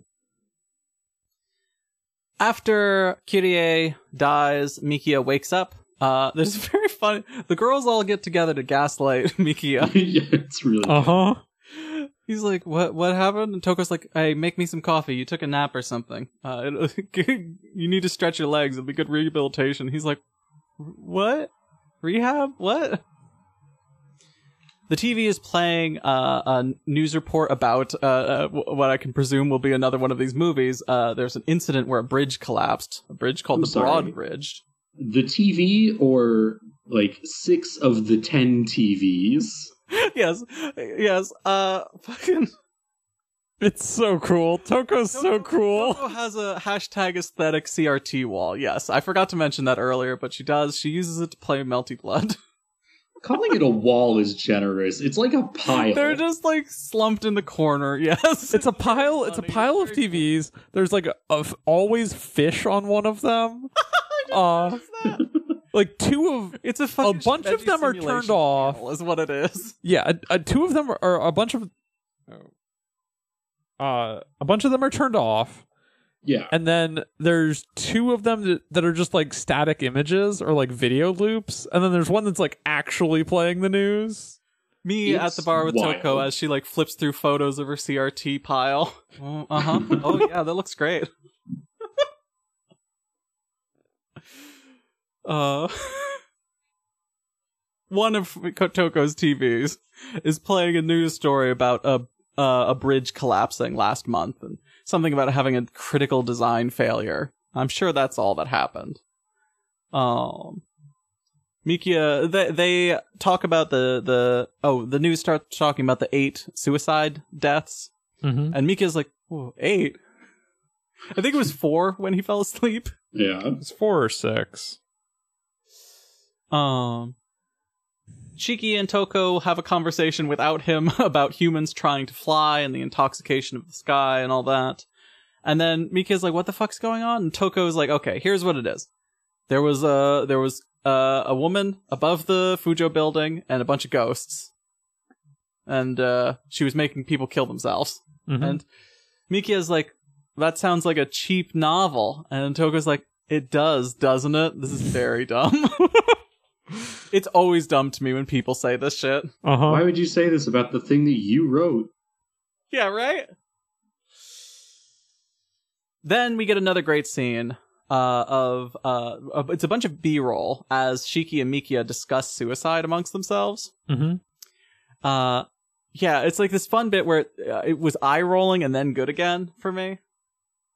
What uh, what's Mikia's thing? Shiki asks if Mikia will would ever commit suicide. What is, what's his his reasoning? He says, uh, if he had a deadly retrovirus that could wipe out Tokyo, he would to save everyone.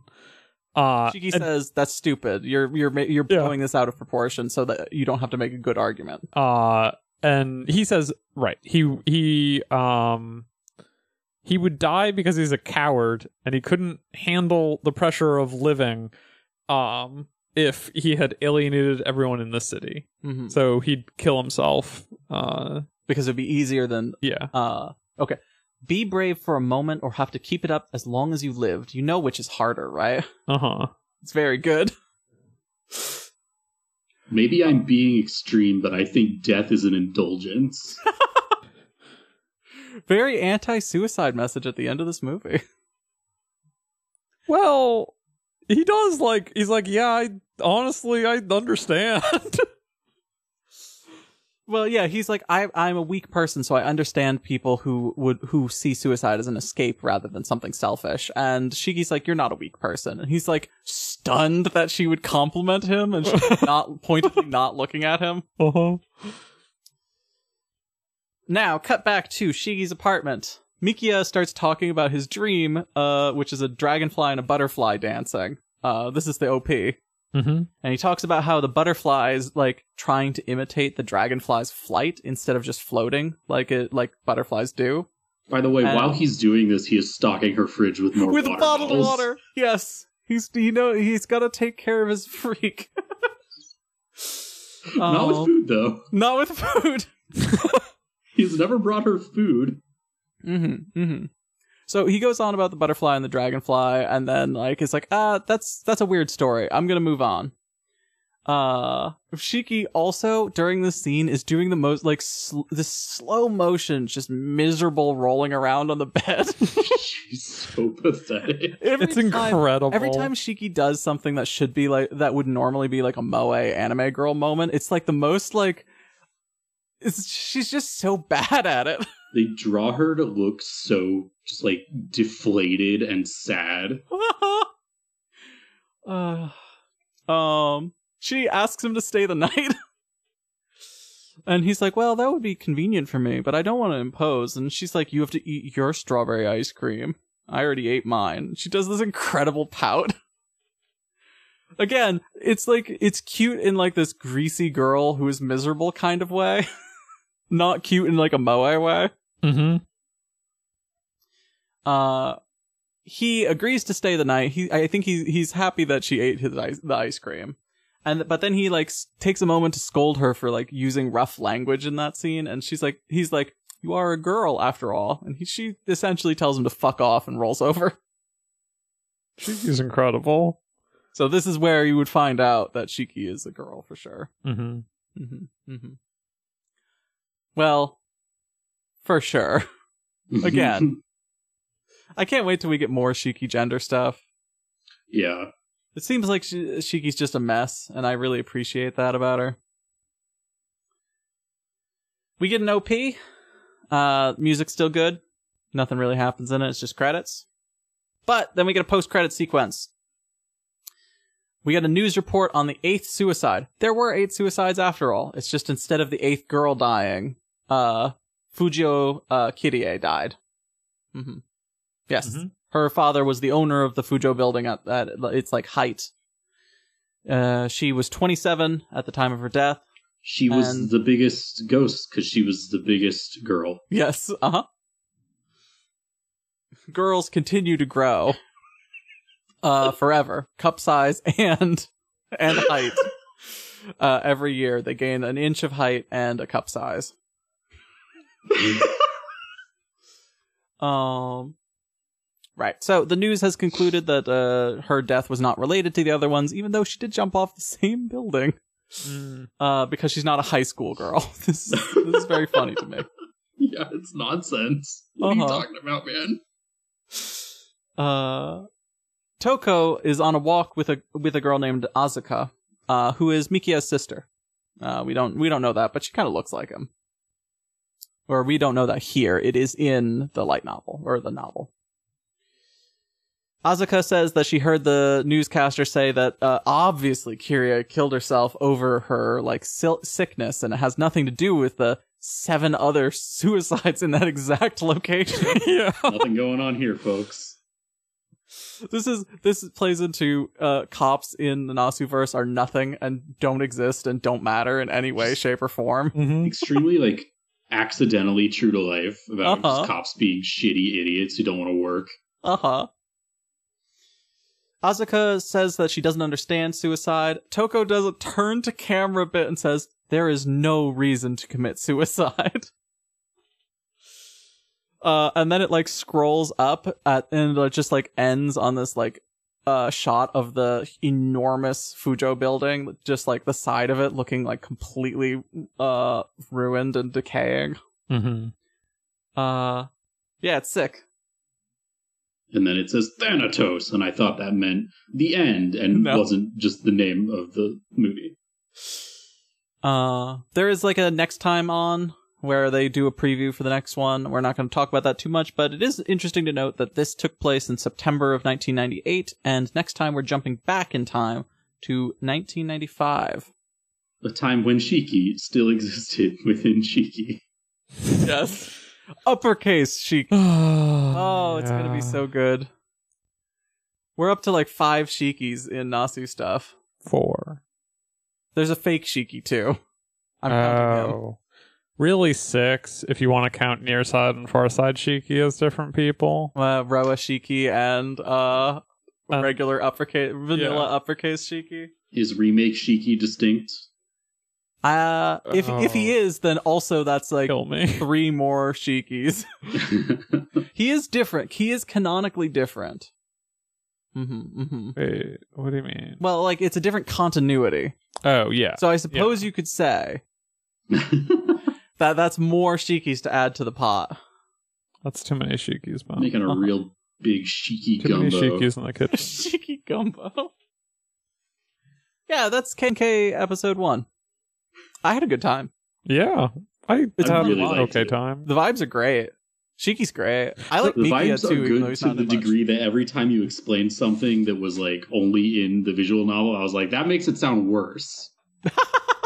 I love that shit. I love Nasu texture shit. Yeah. You know what I mean?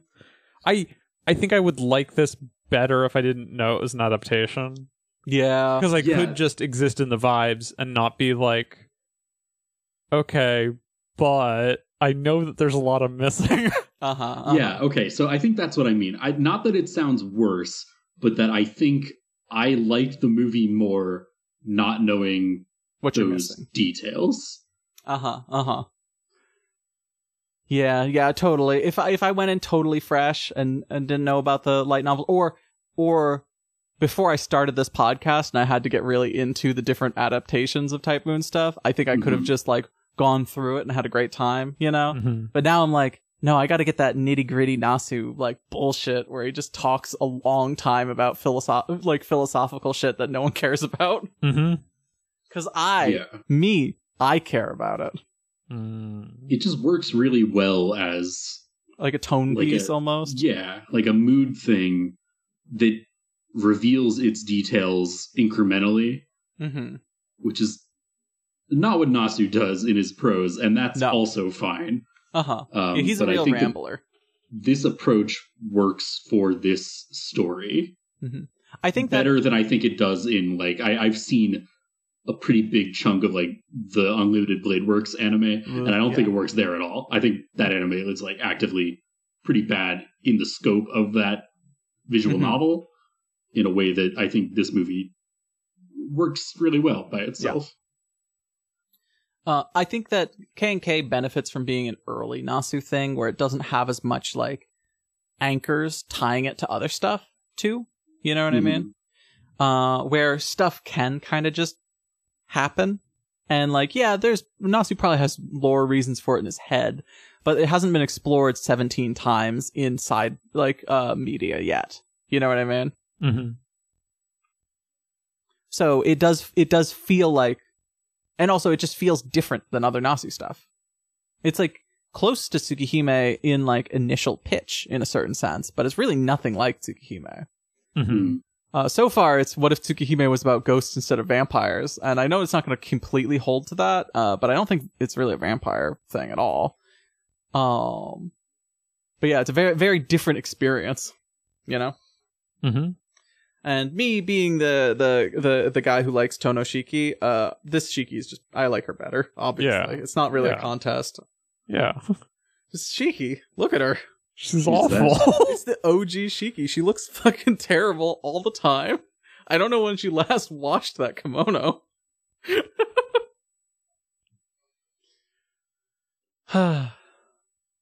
okay. Uh, Fen, how long is that? uh, 409.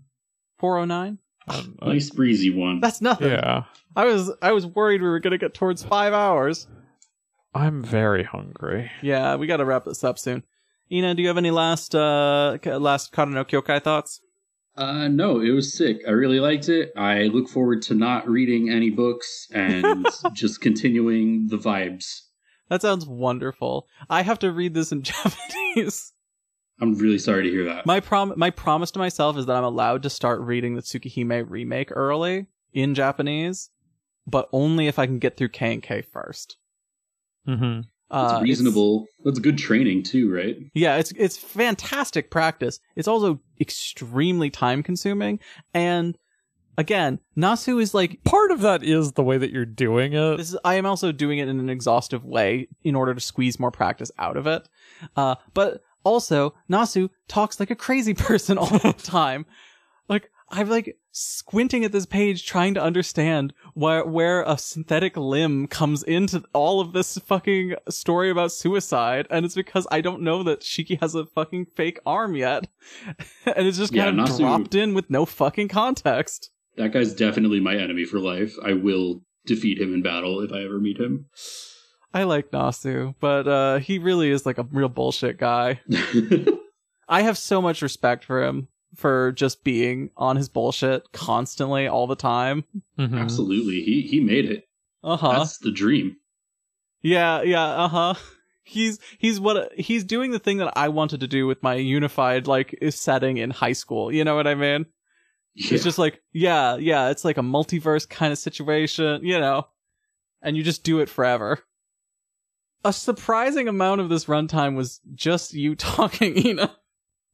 Still mostly me. Still mostly me. But you talked a lot about X Men. So it's not just my fault. I could have talked so much more about X Men. I know you could have. I know you have it in you. Thank you We're so part of the Abnormal Mapping. Network. The next time that I come on the show, I'm not going to assign any reading. I'm just going to lay from start to finish Cyclops' life story out. I'm just going to tell you about it. Oh, you should see the like sheer exhaustion in Fenn's face right now. Just get your running commentary. just, I need dinner. Uh-huh. Cyclops has uh, fucked I need three different fat. women who all look the same and are not related. Ina, thank you so much for joining us. Thank you for having me. I had a great time. Uh, Fen, you want to start the outro? I tried, and then, as Ben is wont to do, got interrupted. yes, I was interrupted. I'm so sorry.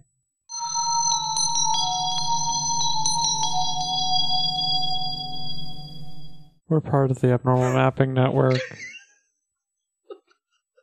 Where can people find you? You're Ben? talking too quietly. You have to boost it up, or no one's gonna be able to hear you. Where can people find you, Ben? Do Ina first. Ina, where can people find you?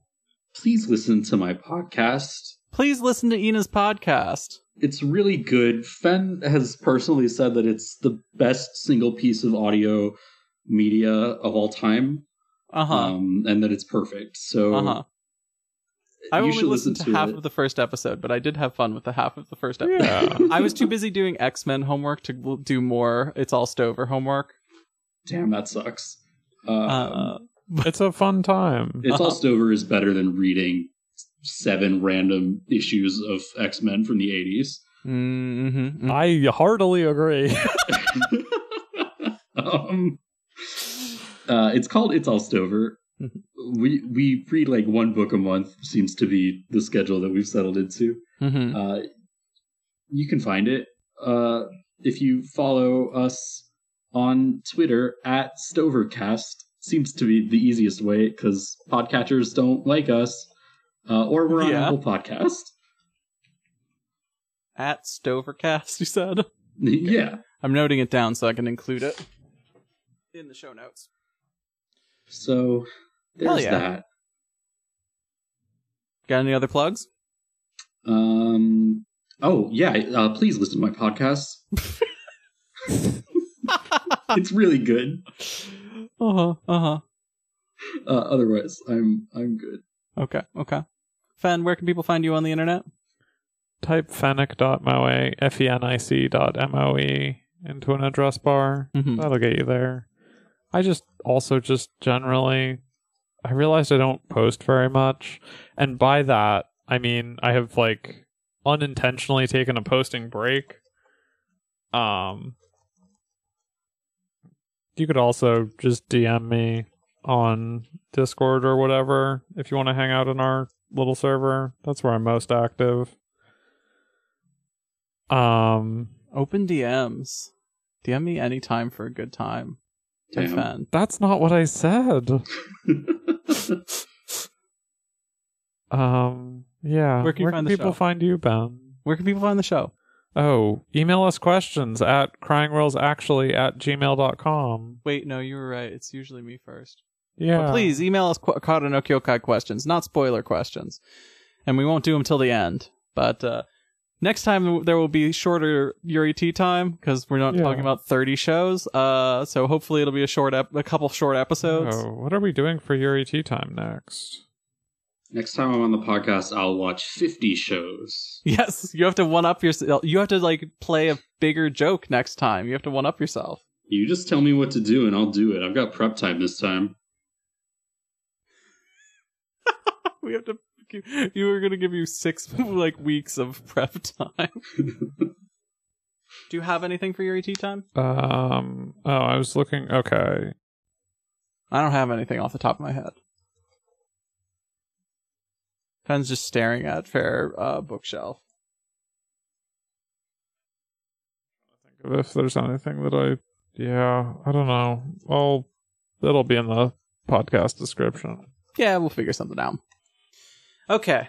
You can find me on Twitter at Ben Ends. You can find me on co-host at Ben Ends. Uh, I don't tweet that much. Uh, you can also look at my uh, at Doom Gender account on Twitter, where I tweet about the video game that I'm making, the visual novel that I'm making. Uh, I'm hoping to get the first chapter of that done uh, in the next couple of months. I've been doing a lot of drawing, drawing girls. Mm. I love doing that. Uh, so look forward to that. Well, or not, but I would like it if you did. Mm-hmm. Uh, yeah, I don't think I got anything else. Next time we're covering the second Kara no Kyokai movie. What's it called? Kara no Kyokai 2. Uh, Karno Kyokai Kyokai. and Nothing Heart. The Return of the Ko- Kyokai. Murder Speculation Part A. Murder Speculation's a good name. Mm-hmm, mm-hmm. Uh, wait, it's part A? Part One. Part one. Okay. No, no, no. I wasn't. I wasn't quibbling with your terminology. I was just like, wait, there's two movies for one chunk. Interesting. Uh, Yeah. no, the Not Nothing Heart is the seventh movie or I eighth see. movie. I see. Nasu's being he's like playing with the the way that titles are formatted again, huh? Mhm. Oh, he loves to do that. He's such a little rascal. Mhm. What a scamp. Definitely a scamp. All right, well, look forward to that next time. We're back. We're back. It's a new year. This is the first podcast of the new year that we've recorded. Yeah. Sick. Uh, Oh, you know what we'll do next time? What? It's like a like a media of last year. oh, you want to do a up. game of the year type Yeah. thing? Yeah. Okay. Yeah. Talk can do about Blue Archive. Mm-hmm. Oh. oh no. Oh, I could have talked about Blue Reflection. You could have talked about Blue Reflection. Okay, next time you have to bring you have to talk about Blue Reflection. Promise me this. Yes. All right, I'll I'll try to finish at least the first game by then. Oh yeah. You're you're back for an I will so happily. Yes. We would love to talk about. Blue Reflection. Again. Yeah. I love. Absolutely, of course. Parallels between Blue Reflection and uh, the X Men. when they They're really similar if you think about it. For about like thirty hours, desperately trying to come up with connections. a lot of lesbian teenage girls in oh the yeah, here we go. Changing into outfits to fight Yep. uh, enemies who's uh, who are ultimately supernatural based and uh, like manifestations of ideologies and uh, Ooh, ooh. insecurities. You're doing great here. Uh, Kitty Pryde just joined a team that travels between dimensions. Also, Ben, hang up quick. Uh, Wait, don't actually hang up. no, please. I'm, I'm kidding. I'm done. I saw Fen's hand moving. We I do have to feed Fen. All right, Ina, thank you again for joining us. We will see you back again sometime. Uh, and thank you for all of the homework that you did on this podcast. Thank you for giving me homework. I would not have watched any of these shows for like three more years without it. Shout outs to Bocchi. Shout outs. Fen, see us out. One day, let's meet in the digital sea.